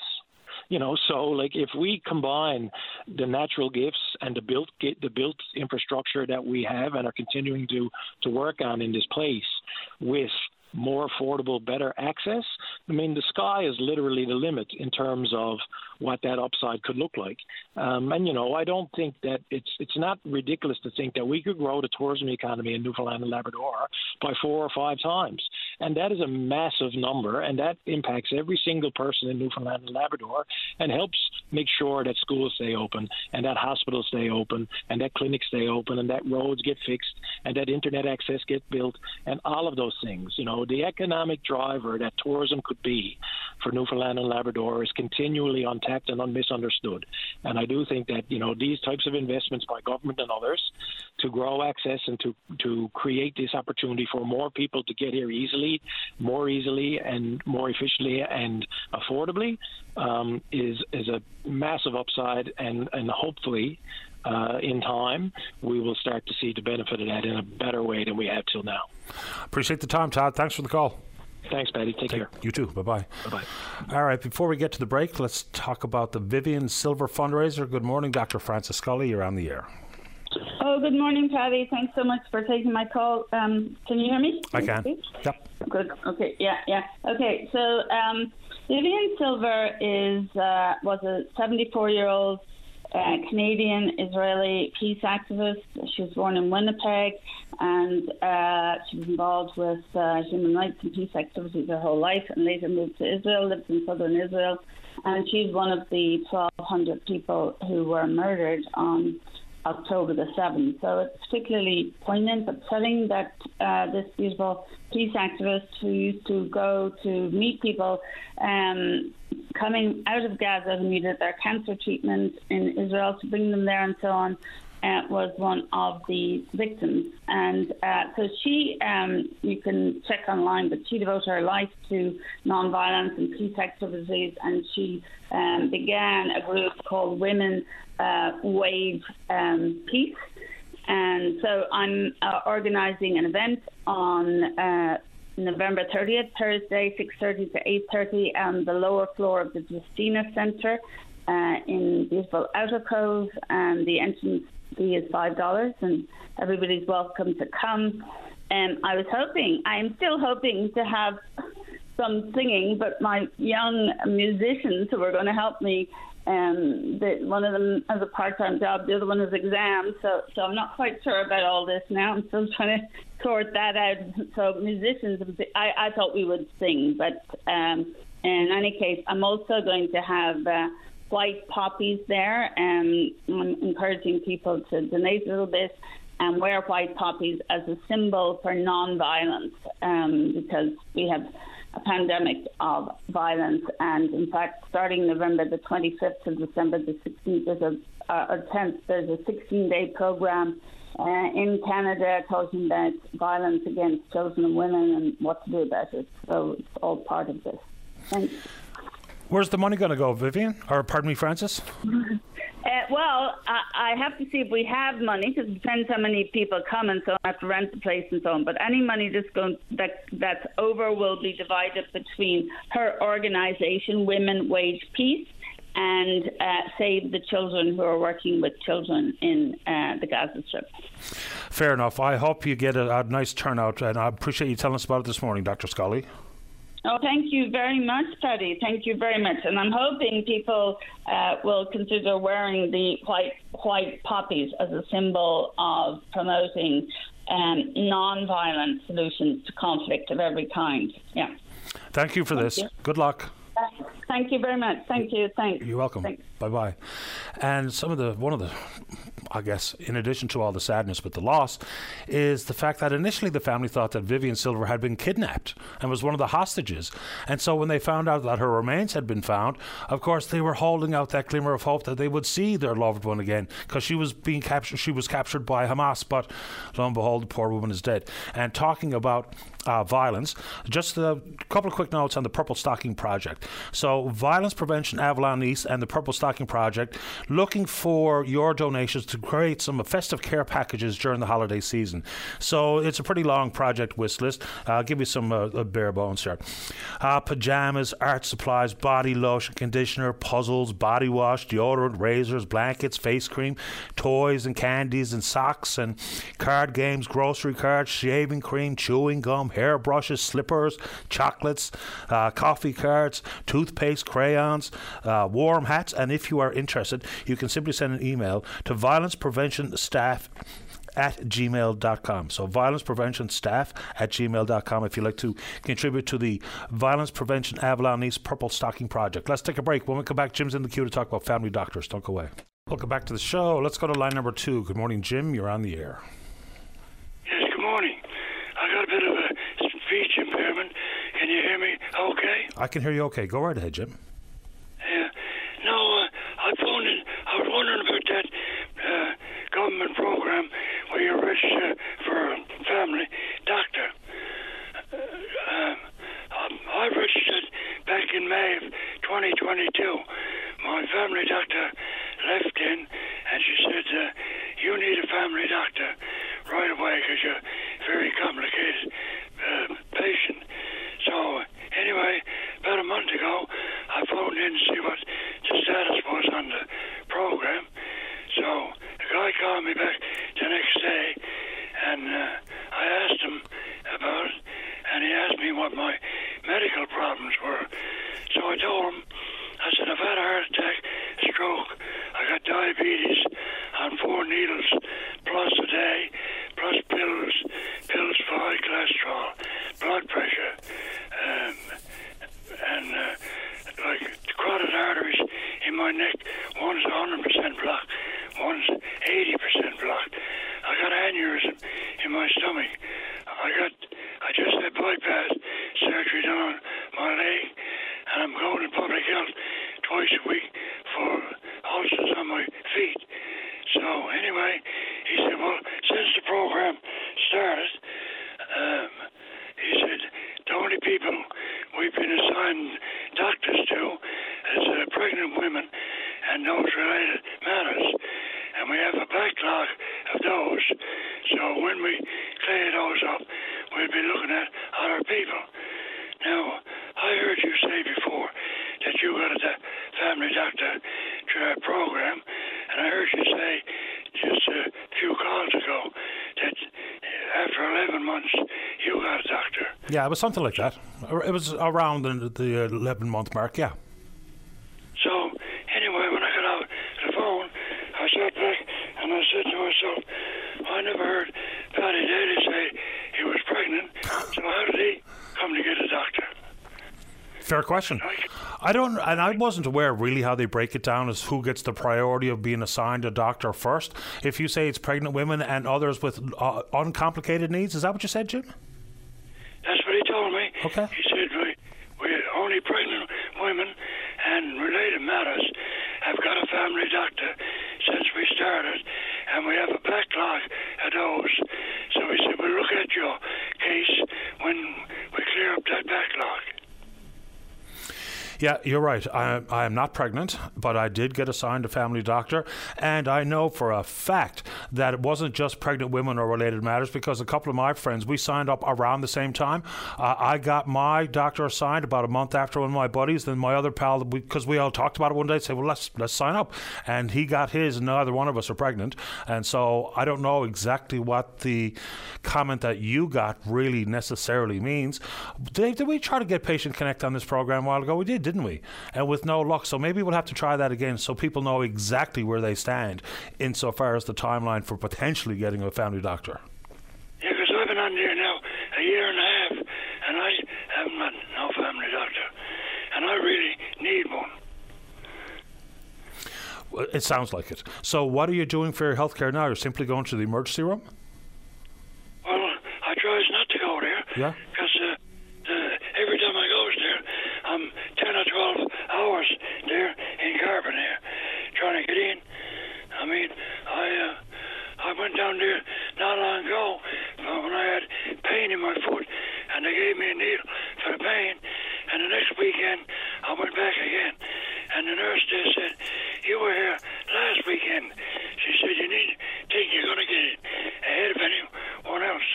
So I waited through 32 patients to go through before she got me in. So it's not a very good system. That- It's not working, uh, obviously, if you're waiting as long as you are. So let's see. That's what I'll do. We'll, Uh, between myself and David, we'll see if we can't get the folks at Patient Connect to come on and walk us through the process and what kind of timelines people are looking at.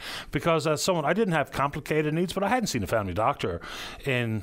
Oh my God! Well, in, uh, oh, well over a uh, decade. So we'll see if we can get him on to tell us exactly how it's working and how they prioritize people. Because uh, to me, the my current health status, uh, I would be, I would think I should get a doctor after you, for instance, with all your health concerns that you mentioned. So let's see if we can get some information directly from the horse's mouth, as they say.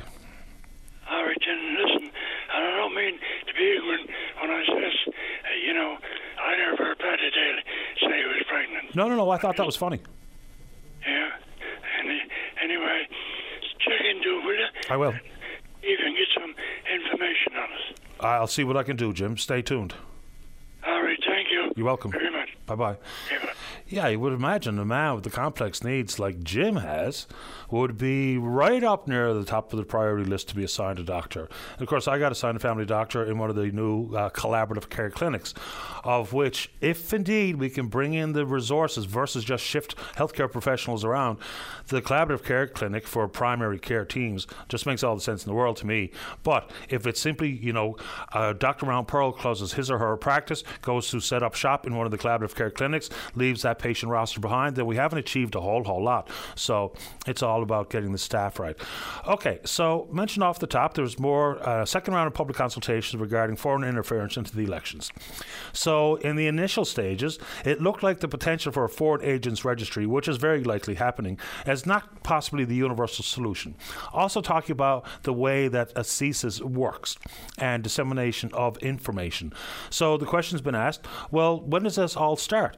Now, officially, the inquiry commissioner uh, began her role effectively on September the 18th. No hearings have been scheduled yet, so that's a good question. It's one thing for the commissioner to be in place for well over a month now, but when do the hearings begin?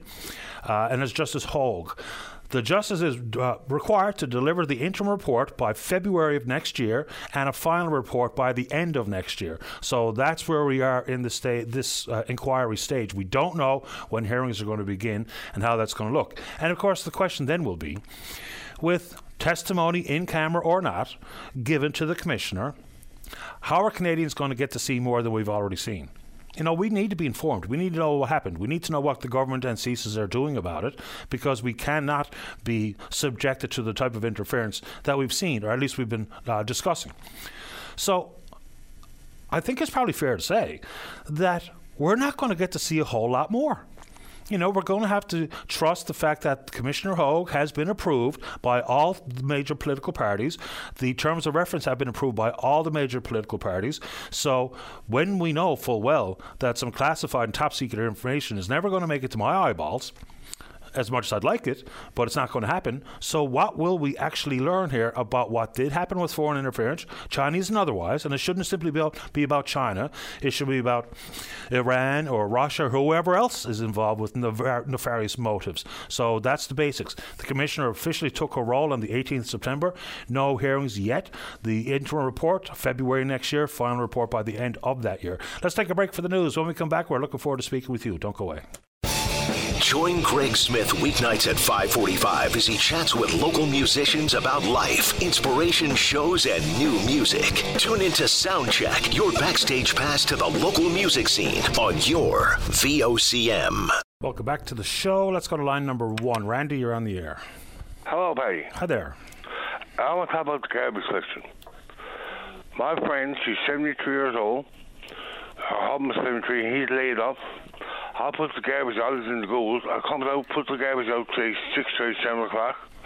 When she puts it out, say 6 to 7 in the morning at night, she's a letter from the council. And the woman across the street, she's just seen her husband's sick, and she gets the letter from the council. Saying what? You can't put your garbage out the night before?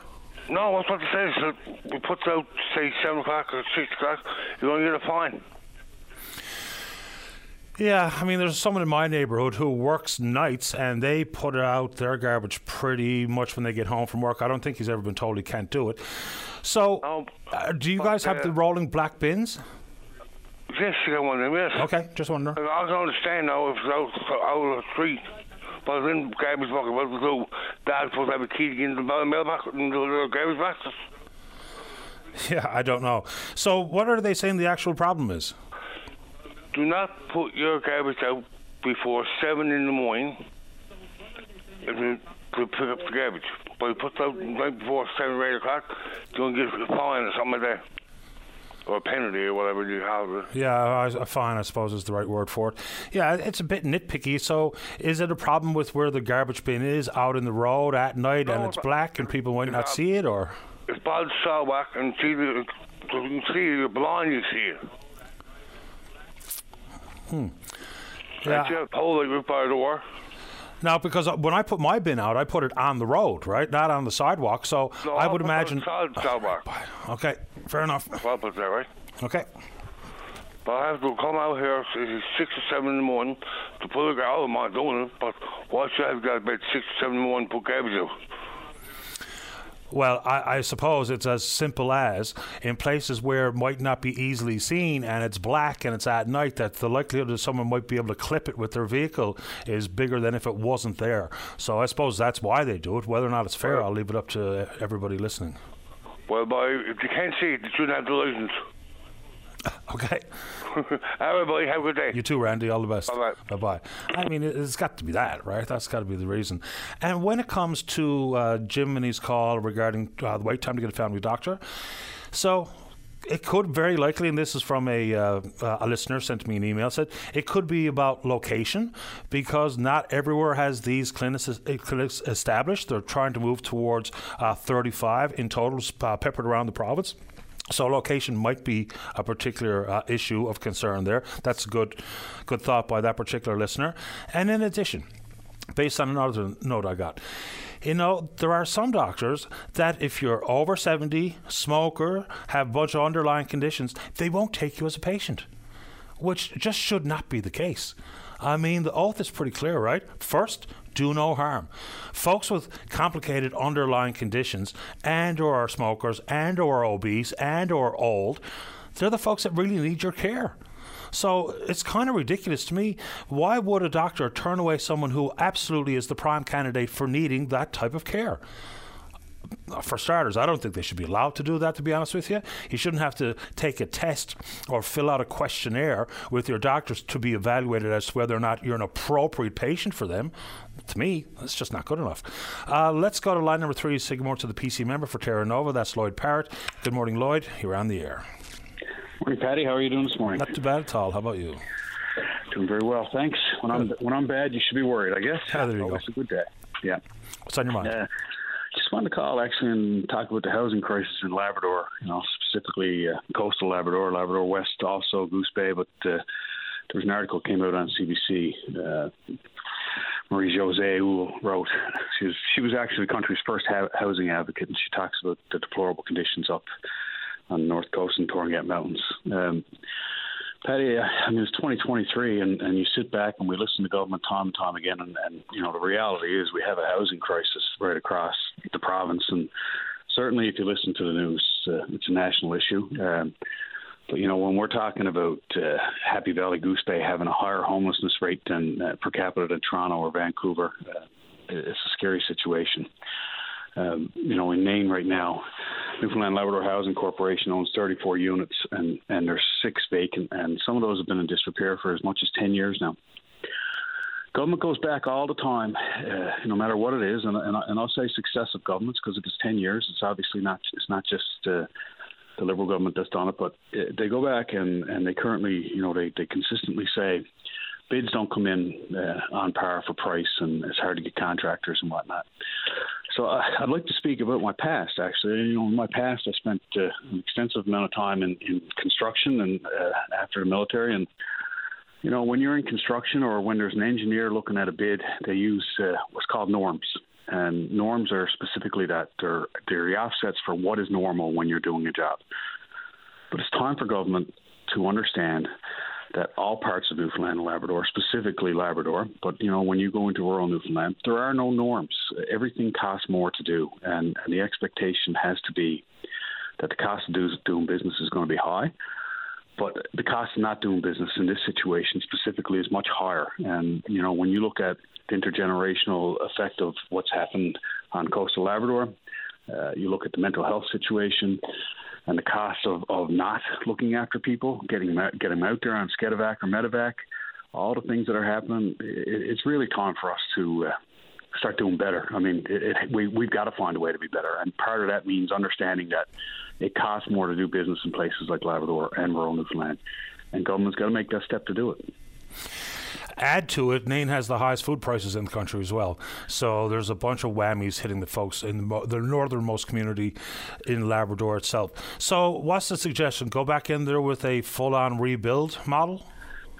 Yeah, I don't know if that's it, Patty. But here's here's what I think government has to do first: is when they put these tenders out, I don't think that they should have a, a fixed price in their mind of what it's going to cost. They they need to understand what the norms are and they have the historical data where they can go back and create their own set of norms. You know, they can go back and look at what it's costing to do business over the years, and understand that uh, putting up a piece of gyprock in in Nain doesn't cost the same as it does uh, in St. John's. You know, those are things that they need to do, and they need to be more intuitive and, and smarter with these bids.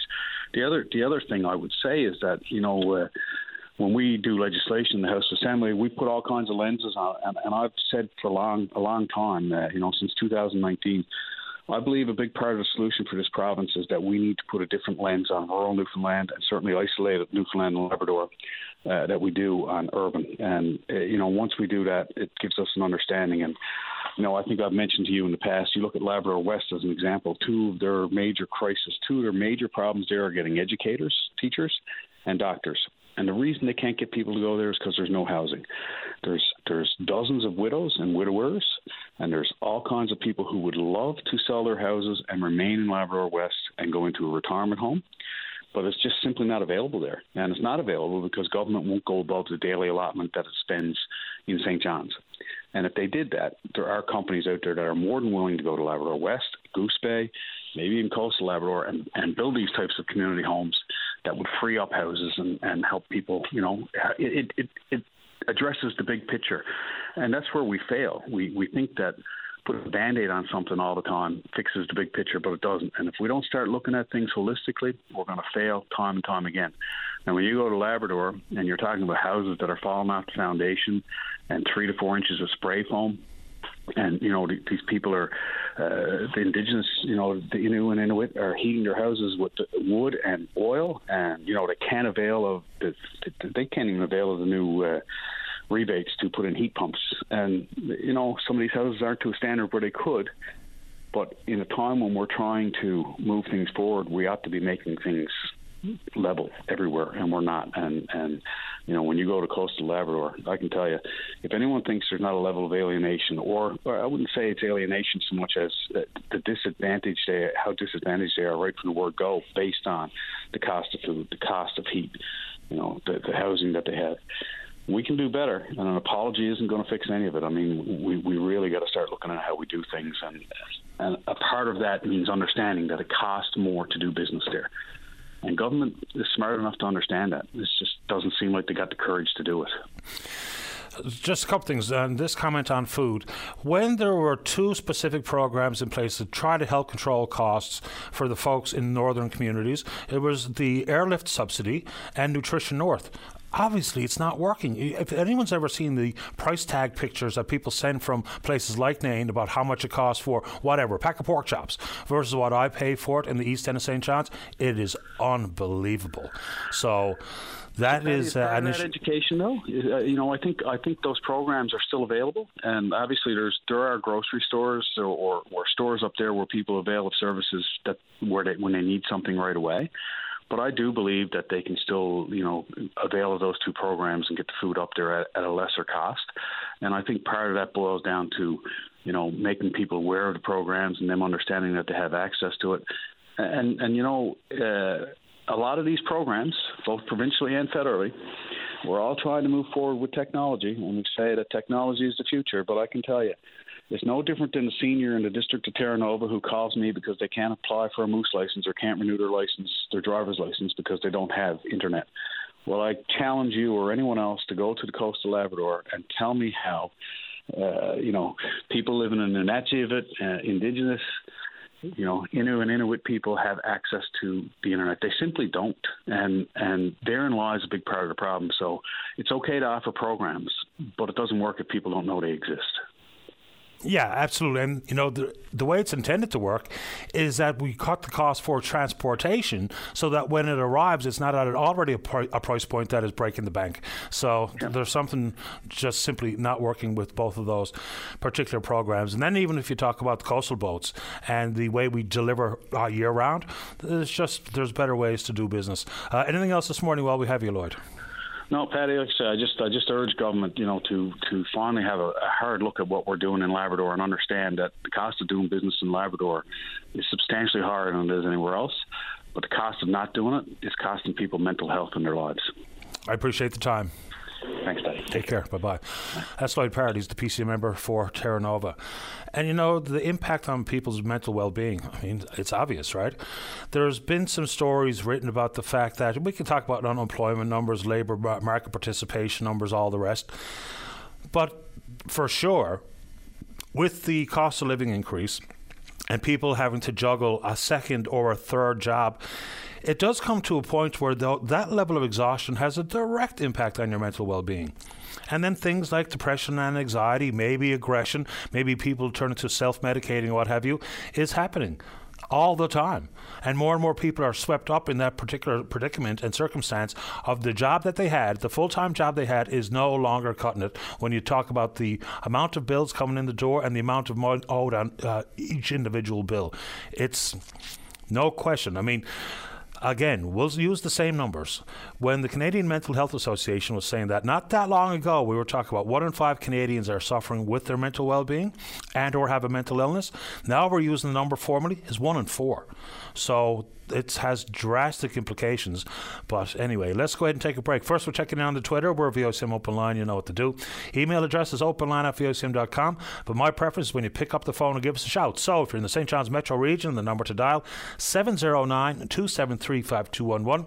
Elsewhere, it's toll free long distance 1 888 590 VOCM, which is 8626. We're taking a break and then we're coming back. Welcome back to the program. Well, I've heard from a couple of folks who were involved with the pro wind proposal rally over the weekend out on the West Coast. And then the same person told me that they were uh, there and there was a good turnout. Same person followed up after the preamble to say that, did I suggest that these projects are dead because of some court ruling in Germany? No, that's not what I said at all. The issue is there has been a federal court ruling in Germany regarding monies for expanding the hydrogen industry. What I also said was we're unsure whether or not any federal, pardon me, national money or sovereign money, German money, government money, was going to be used to purchase green hydrogen and then maybe to sell it at a lower price point to their residents. We don't know, but here's the story that comes from Germany regarding this particular play. So there was a federal constitutional court ruling that put close to 20 billion euro in funding for the hydrogen economy at risk. So here's what happened. Da, da, da, the overall pot of money is $211.8 billion for 2024 through 2027. 60 billion of that was part of this particular issue, specifically regarding hydrogen. Six, or pardon me, 18.6 billion euro had been earmarked for building out the hydrogen, uh, the hydrogen industry. 3.8 billion euro to be allocated to the sector in 24, the remainder over the following three years. So that's that's the question here. That monies came from unused debt from the COVID 19 pandemic support measures and was all going to flow to their climate and transformation fund. Now, this court ruling says that that play is unconstitutional. As, pardon me, had to cough. As a result, the German finance minister, Christian Lindner, blocked all non committed financing from the $60 billion, with the exception of a couple of subsidies one for energy efficiency and one for renewable energy measures in large buildings. So, the question being asked by me and by others is what does that mean for the end product of green hydrogen being created here and shipped via ammonia to Germany? Does this have any price point implications that were just some uh, weeks ago not in play, but based on this court ruling, is it now the consideration that is now maybe complicated the business model and the potential for access to capital for any of these proposals. We don't know.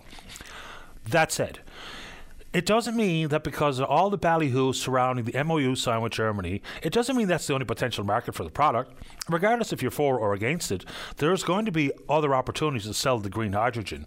The questions, of course, will remain regarding the price point because when we look at other hydrogens, including grey, and the difference between the grey label and the green label is that grey hydrogen comes as a result of energy being generated by fossil fuels. Green comes as a result by being generated by renewables like wind. So that's the difference there, and they come with vastly different price points for the end user. So I'm not saying that this German court ruling will trip up or further complicate matters for the proposals, which is why I've sent me emails to people in Germany to ask if some of that money is directly associated with purchasing this product and selling it at a reduced cost to their customers. So that's what we're trying to figure out.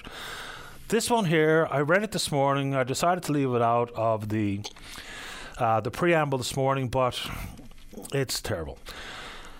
So, when we see what the implications are of trying to put together the compensation fund for the victims of abuse at Mount Cashel, it came at a great cost for parishioners. You know, churches were sold, uh, parish halls were sold, and other belongings of the Episcopal Corporation of St. John's, the Roman Catholic Episcopal Corporation of St. John's.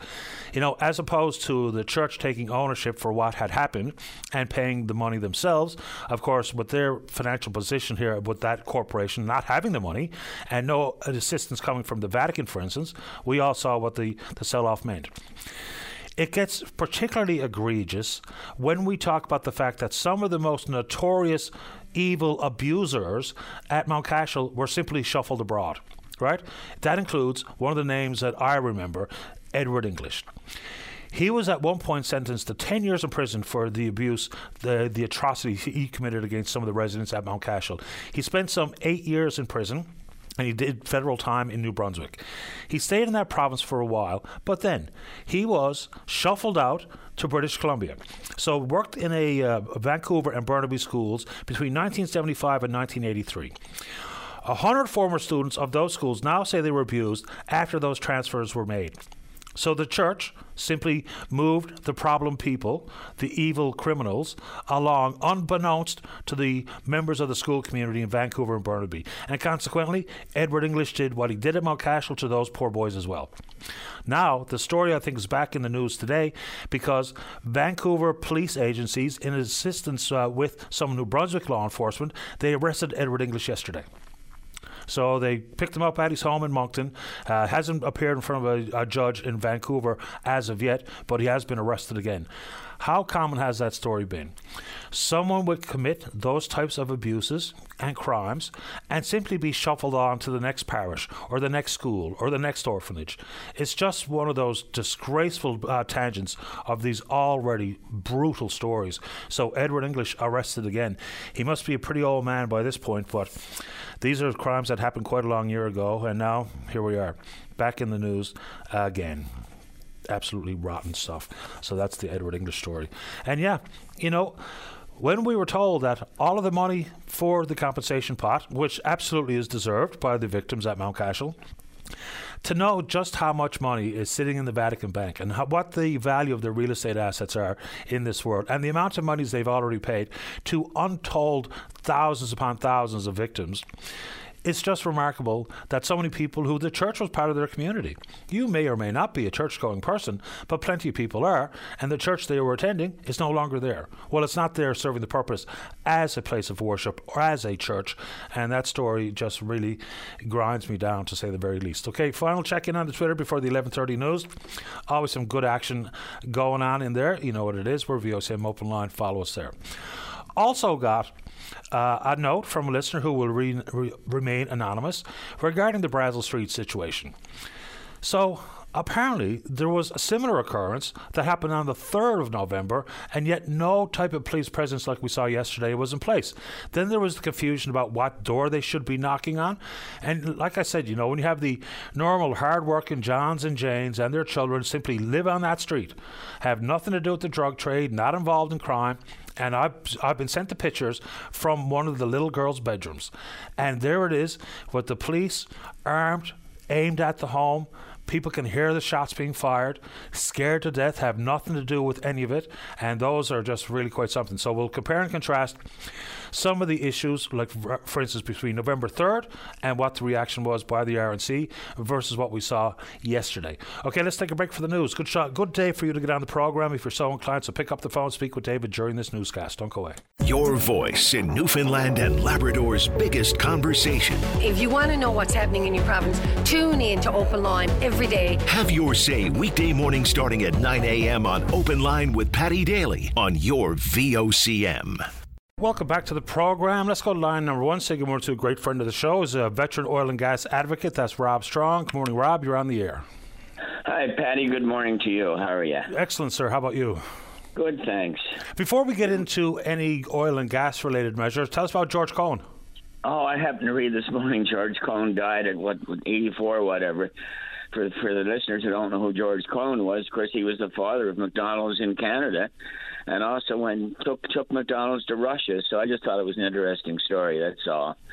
Yeah. Another interesting food story, by the way, is the story about Mary Brown. Greg, uh, Greg, what's his last name? Roberts. Greg, Greg Robertson. Very interesting uh, one-on-one coming out. I think tomorrow in tomorrow's Telegram. So people should watch out for that because that's an interesting story as well. They are growing extremely quickly. I think they've got uh, was it 275 stores, or they're aiming for 275. Try 500. Yeah. Oh, two, 275 is the expansion number. Unbelievable. Yeah, yeah. They're shooting for 500. So wow.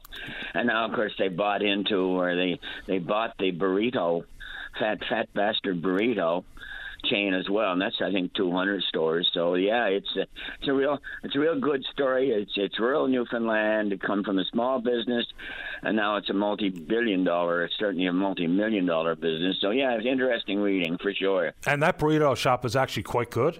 I've had it. They put it in the uh, the Mary Browns that they had down on the corner on Water Street. That is now a fat bastard. I had it in Toronto when we were there in the summer. It was Okay. delicious. Yeah. Oh, good. Good. I must try it out. And I always like Anyway, making uh, a sports relationship when we talk about anybody. And there is one regarding uh, George Cohon as well. His son, Mark, was a former commissioner of the CFL. That's right. I read that this morning as well. Yeah. There you go. So, of interest to you and, and your listeners, I assume, oil and gas. Few interesting things happening on the on the go, as we say. Obviously, we're everybody's encouraged to hear that Terra Nova has finally gotten back on location after having taken well three years, perhaps since they since they came off location. Yep. A lot of work. We all know about the five hundred million dollars that was spent. We all know about some of the follow-up work that had to happen at Bull Arm. So it's back in production, and it's I think there's about 60 to 80 million barrels left. So let's hope that it has continuous pr- production until uh, until the oil field is de- depleted. And that is assuming, Patty, and I'm going to talk about this in a minute, but that is assuming there are no potential, what we in the industry call subsea tiebacks. And there's smaller, smaller oil fields close by, but not big enough to justify, uh, uh, you know, a standalone oil field, uh, you know, with the capital cost. But it might be 100 million barrels, might be 200 million barrels, sort of thing. And in our deep water, harsh environment, 200 million barrels is not enough to justify the of the high capital cost. So let's keep our fingers crossed on Terra Nova uh, in the event that there is there is some potential, and uh, keep our fingers crossed that she's she's up and running and, and producing. Yeah, it's been out of place since 2019. And you you say you know the 505 million dollars uh, that lifeline that was afforded to the company. I don't. I'm not so sure everybody realizes that's actually in place. You know, Suncor with their massive profits still got that money, and it came in form of two things. There was 205 million dollars in actual cash that came from that 320 million dollar fund that Ottawa had established, and then the royalty adjustment by the province of 300 million dollars, which means for the extended life of 60 or 80 million barrels of oil at Terra Nova, there's only going to be somewhere in the neighborhood, you know, based on price fluctu- fluctuation, only somewhere in the neighborhood of 35 million dollars in revenues over the lifespan of that field for the province. I I listen. I, I congratulate you on your research, and I totally agree with you. It, it was a decision that that government or governments made, and. Uh, whether it was the right decision or not, I'm not sure. It's not up to me to decide. But but with a limited amount of, of 60, 80 million barrels left, and probably a price of around eighty dollars a barrel, uh, we're not going to make any money off it. But of course, we protected the jobs. You know, there are probably on the FPSO, there are probably, I'm just guessing, probably 90, 100 people at any one time. So you you duplicate that because when there's 100 people out there, there's 100 people ashore, so that's 200. And then you've got three supply boats with probably 12 people, so 24. And then you've got mud companies and diving companies and testing companies and logging companies and helicopter companies and supply base companies and blah blah blah. So you know it's it's protected probably I don't know I'm guessing three or four thousand direct jobs. Yeah, over the course of what they think is going to be about a 10 year additional lifespan for Yeah. the field. Uh, in addition to that, there was a big ownership shake up as well. I can't remember the number specifically. Suncor had 38% stake, went up to 48%. Equinor walked away in full, and I don't think we ever saw any more details about their other partners, of which there were seven. I think I recall. I, I I could be wrong, but I think I recall Cenovus. You know, the ex Husky. Cenovus having acquired a bigger stake, but I'm not sure. I'll have to look it up. So next time we, next time we chat, we can uh, we can confirm it. But what's also interesting, Patty and Ty, and this leads into another subsea tieback story, is is the fact that Exxon has got a seismic program going, coming to Newfoundland this summer, and it's 4D seismic, which is a, a a pretty more sophisticated, gives them a better visual idea of what the reservoir looks like. And they're going to be shooting uh, 300 kilometers around Hebron and 400 kilometers around Hibernia. So people ask why. And this is, I guess, speculation on my behalf and others, by the way. I'm, I'm, I'm not alone on this at all. As a matter of fact, there is some proof that that Exxon might be interested in subsea tieback. But if, if we look at the Hebron development, when it when the development plan application was approved by government, uh, they talked about a potential subsea tieback of a reservoir called Pool Three. So obviously, if they're shooting seismic around the Hebron platform, they want to know what the geology, what the reservoir, what the characteristics uh, looks like. So that could be, and I, and I caution, it could be, that could be a potential subsea tieback. Our experience with subsea tieback in Newfoundland is interesting. People may recall the uh, Southern Hibernia extension, 200 million barrels. They actually reached the reservoir from the platform, but in order to get the oil to flow, you got to pump something back down. So they had to dig, a, dig in. Well, we used to call them glory holes, but we now call them excavator drilling centers. So we had to dr- drill a big, uh, dig a big excavator drilling center, put your wellheads in in in in a, in the hole that you just dug. So if an iceberg comes along, it doesn't knock it out. So we've had experience in we've had experience in, in subsea tiebacks, particularly Husky has had several, and and Hibernia has had one, and now maybe Hebron's looking at one as well. But part of that seismic program I talked about, there's also 400 square 400 square kilometers around Hibernia. Hibernia has been in production, gee, 26 years, someone told me. I can't believe it. I've produced about 25 billion, 20, sorry, I've produced about 1.6 billion barrels, I think, was the latest thing I looked. And that's obviously another potential. So, you know, we may not be discovering new things.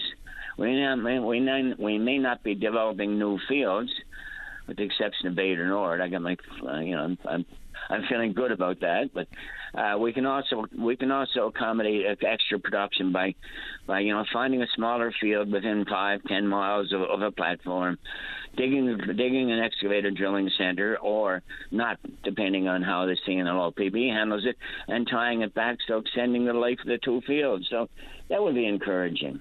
Yeah, and regarding the seismic work, you know, when the province undertook seismic work themselves, I think it was about $20 million per year. And as a result, eight new players, record land sales for individual parcels and for annual land sales at the CNLOPB. When they cut it out, people were in an uproar, but there was still lots of seismic on hand for upcoming parcels for sale. So, and apparently, we're told by Minister Parsons there's some $2 billion in the hopper for exploration next year. We'll see if that comes to pass. And there's only one piece ongoing now. ExxonMobil is out there, or maybe they've concluded, but they did the first bit of exp- or the only bit of exploration this go round. So, yeah, well, we, we, we've got the horizon, the semi-submersible horizon, at a day rate. I read the other day in one of my favorite publications called Upstream.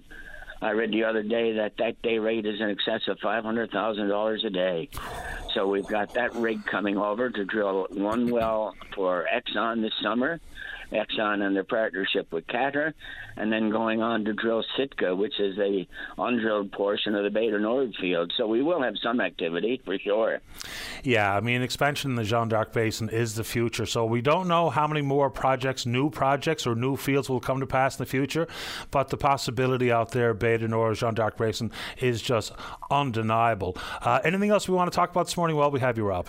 Not really. No, no. Dave was asking about these two things, but uh, no, just that the world is the world. You know, it's, I, I have on my screen in front of my computer something that you know says Petrobras, uh, the, the Brazilian oil company, to invest 102 billion dollars in exploration and production as it steps up. West Africa, East Africa, uh, new oil field in Norway. So we're you know, the world hasn't given up on, on fossil fuel production for sure. No, I mean, just look at all the money being spent in mergers taking place in the oil sands in Alberta. It's extraordinary. And I just came back from Guyana again, uh, Patty, and, and boy, they just yesterday or, or last week just hooked up their third FPSO and have four more on order. That's that's in an area where they discovered discovered oil in 2015, produced it by 2020. By 2024, we'll have three producing FPSOs, each producing 200,000 barrels a day, and shooting for seven in total, with a total production of a billion, uh, one uh, a million, one million two hundred thousand barrels a day by 2017. So there you go. It, there's lots going on in the world yet in the oil and gas business. Where was Brent this morning? 80 bucks. Uh, I'm looking at Brent was eighty dollars and thirty cents. Okay, and of course, just a reminder when it comes to the provincial treasury, the forecast for this fiscal year, which ends March 31st, is at 86 bucks, and that's at 75, 75, uh, the conversion rate between the Canadian and the American greenback. Yeah. Yeah, yeah. So uh, we're not getting rich, but we're we're still okay for a while yet. Yeah, and every dollar change equals about twenty-seven million dollars natural gas is the is the one that that that stumps me. I mean, you're talking three three dollars and fifty cents a thousand cubic feet at what we call the Henry Hub, which is the North American standard for gas. I mean, natural gas is not has not followed the same path as oil, and I don't know why. Because natural gas is is a, a viable source of energy as well. So. Uh, thank God we haven't got any gas out there. We got oil, so there you go. Yeah, it's a little bit uh, more difficult to manipulate gas than it is oil. But yeah, yeah I mean, you mentioned Qatar and their partnership with Exxon.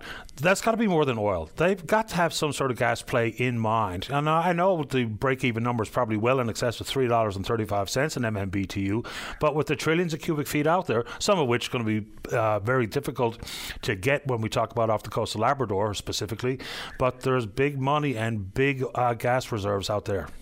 Yeah, the province in the last budget announced, I think, $5 million to do a good evaluation of what gas how much gas was out there. And I don't know if they've actually awarded that contract yet, but it'll be interesting. People talk about up to seven trillion, seven TCF of gas, and to put that in its context, when Sable Island was was was being hyped and and actually in production, they were talking about a total of three TCF of gas. So seven TCF of gas is a lot of gas. It's a, it's primarily associated gas, but there may be some standalone gas. But if you combine the two, I've always argued, Patty, that we should take the gas out of the reservoir and put carbon back down into it. I mean, the whole world's talking about carbon capture and storage and utilization and so on, and Canada's looking for spa- spa- spaces to uh, to store their carbon.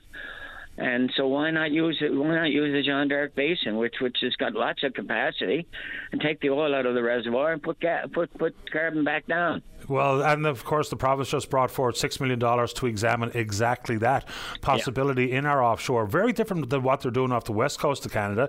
The research they're doing on carbon storage there is not in depleted wells, it's actually they're injecting it into the basalt rock. And over the course yeah. of some 25 years, the carbon actually turns into rock. Yeah, that's right. That's right. That's up in northern BC as yeah. well, as, as well as northern Alberta. And remember, BC is also now embarking upon their second or their third uh, LNG facility. I mean, Shell is spending. I think it's Shell. Shell is spending forty billion dollars at Kitimat in a in a liquefied natural gas facility to take gas, liquefy it, and ship it to Asia because the market in Asia is very strong for gas. And now there's a second, maybe even a third. So uh, gas, gas, gas is still play, you know a big player in the Canadian in the Canadian oil and gas industry and economies for sure. No doubt about it, Rob. Always appreciate it and enjoy the conversation. Okay, Patty, take care. You too. Bye bye. Here we go. It's Rob Strong with uh, some oil and gas related conversations and talking about initially the passing of George Cohon, who was the founder of McDonald's Canada, dead at 86. Brought McDonald's, the Big Mac, to Russia. Interesting. Let's take our final break of the morning. Don't go away. Welcome back to the program. Let's go to line number three. Say good morning to the general manager at the Community Food Sharing Association. That's Tina Bishop. Good morning, Tina. You're on the air. Good morning, Patty. How are you? I'm doing fine, thanks. How about you? Good. Uh, doing doing wonderful, thank you. I'm glad to hear it. Before we dig in, uh, uh, tomorrow's Giving Tuesday. Anything planned? Um, well, we're hoping to, that our online donations uh, will, you know, see an increase uh, for tomorrow. Tomorrow is Giving Tuesday. Uh, certainly, um, you know, very, uh, very important time of year for the Community Food Sharing Association, uh, with the Christmas season coming up on us pretty quickly. Uh, and it's those donations that help us make it through the season to be able to help those in need throughout the province. How many food banks do you folks service? Right now, we have 60 food banks in our membership, right across the province and into Labrador. Have you had the opportunity or the possibility to, you know, improve or to change a relationship with some of the big distributors and retailers? Because the way you were able to stretch a dollar three years ago is not the same today. Well, it's certainly not the same today. Um, you know, a few years ago, uh, basically every $10 donation, we would be able to source, uh, purchase, and distribute up to $430 worth of food. Uh, that same $10 donation today allows us to be able to source, purchase, and distribute up to $205 worth of food. So it is certainly a significant uh, decrease in the in the buying power that we have. Although we do have a wonderful relationship with some of the uh, uh, some of the larger uh, um, grocery chains and things like that in the province. So just describe exactly how you're able to stretch that dollar because some people can't wrap their minds around that math. Well, uh, you know, we're able to do that uh, based on the generosity of um, the grocery stores and donors in the province. Uh, they donate the food, and um, our shipping costs are lower than what uh, what others would pay. So we have shipping companies come on to help us, such as Day and Ross. They're a great supporter. Um, they deliver product throughout the province for us and uh, always give us a great rate on the shipping. So we're able to stretch those dollars more than someone, um, you know, just going to the grocery store would be able to do. It's amazing to be able to do that. And you know, sometimes it feels like we're talking about the patently obvious. And we talked about the food bank report from the, the national entity and talk about a 12% uptick in the number of people using food banks and the changing demographics and the people who were once donors are now patrons. Just, you know, paint us a picture of exactly what you hear uh, from your 60 members. Well, what we're hearing right across the province is, you know, all of the food banks are seeing significant increases this year. Um, I know the hunger count report from March uh, showed a 12% increase in usage. Um, that's from last year, but if we look at it overall from 2019, it's actually a 44.1% increase. Uh, I suspect that's going to actually go higher this morning. I spoke to one of the representatives from one of the food banks here in the city this morning. Um, they actually dropped off some of their Christmas registration uh, hamper registrations for us, and um, they're actually seeing a uh, 50% increase in Christmas hamper registrations over last year. Yeah, and I heard an interview with Courtney Barber at uh, Neighbours in Need on Facebook, and the number of people, new applicants for a little bit of help leading into the holiday season is heartbreaking. It, it certainly is, Patty, and uh, you know we're we're doing our best here at the association to be able to meet the needs of all those uh, that require assistance in the province. Um, you know, we're supplying food to the food banks. Um, we're we're asking people, um, you know, if you're able to to donate to your local food banks. It's very very important um, to you know so we can actually help meet the needs of those in the province this year. You know, when you break it down for age demographics, children make up a third of the people coming through the door at food banks. Yet the children only make up twenty percent of the population of Newfoundland and Labrador. Absolutely, Patty, and that's the scary part. Um, you know, there's so many children in the in the province now doing without. Um, and and over the Christmas holidays, you know, when the schools are closed, uh, the breakfast programs are not operating, the, the lunch programs are not operating, then um, it makes it a lot more difficult for the families to be able to supply food to cover those meals for children, as those meals would normally be covered through the schools. Um, so we expect, you know, we're going to need. Um, bigger help to be able to meet the needs there as well.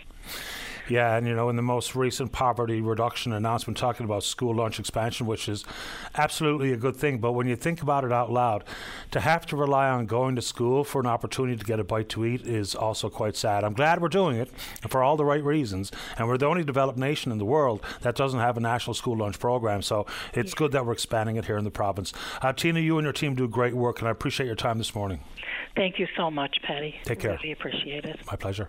Thank you. Bye bye. Bye bye. That's Tina Bishop, General Manager at the Community Food Sharing Association.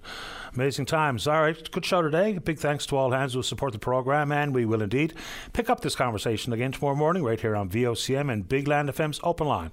On behalf of the producer, David Williams, I'm your host, Patty Daly. Have yourself a safe, fun, happy day. We'll talk in the morning. Bye bye.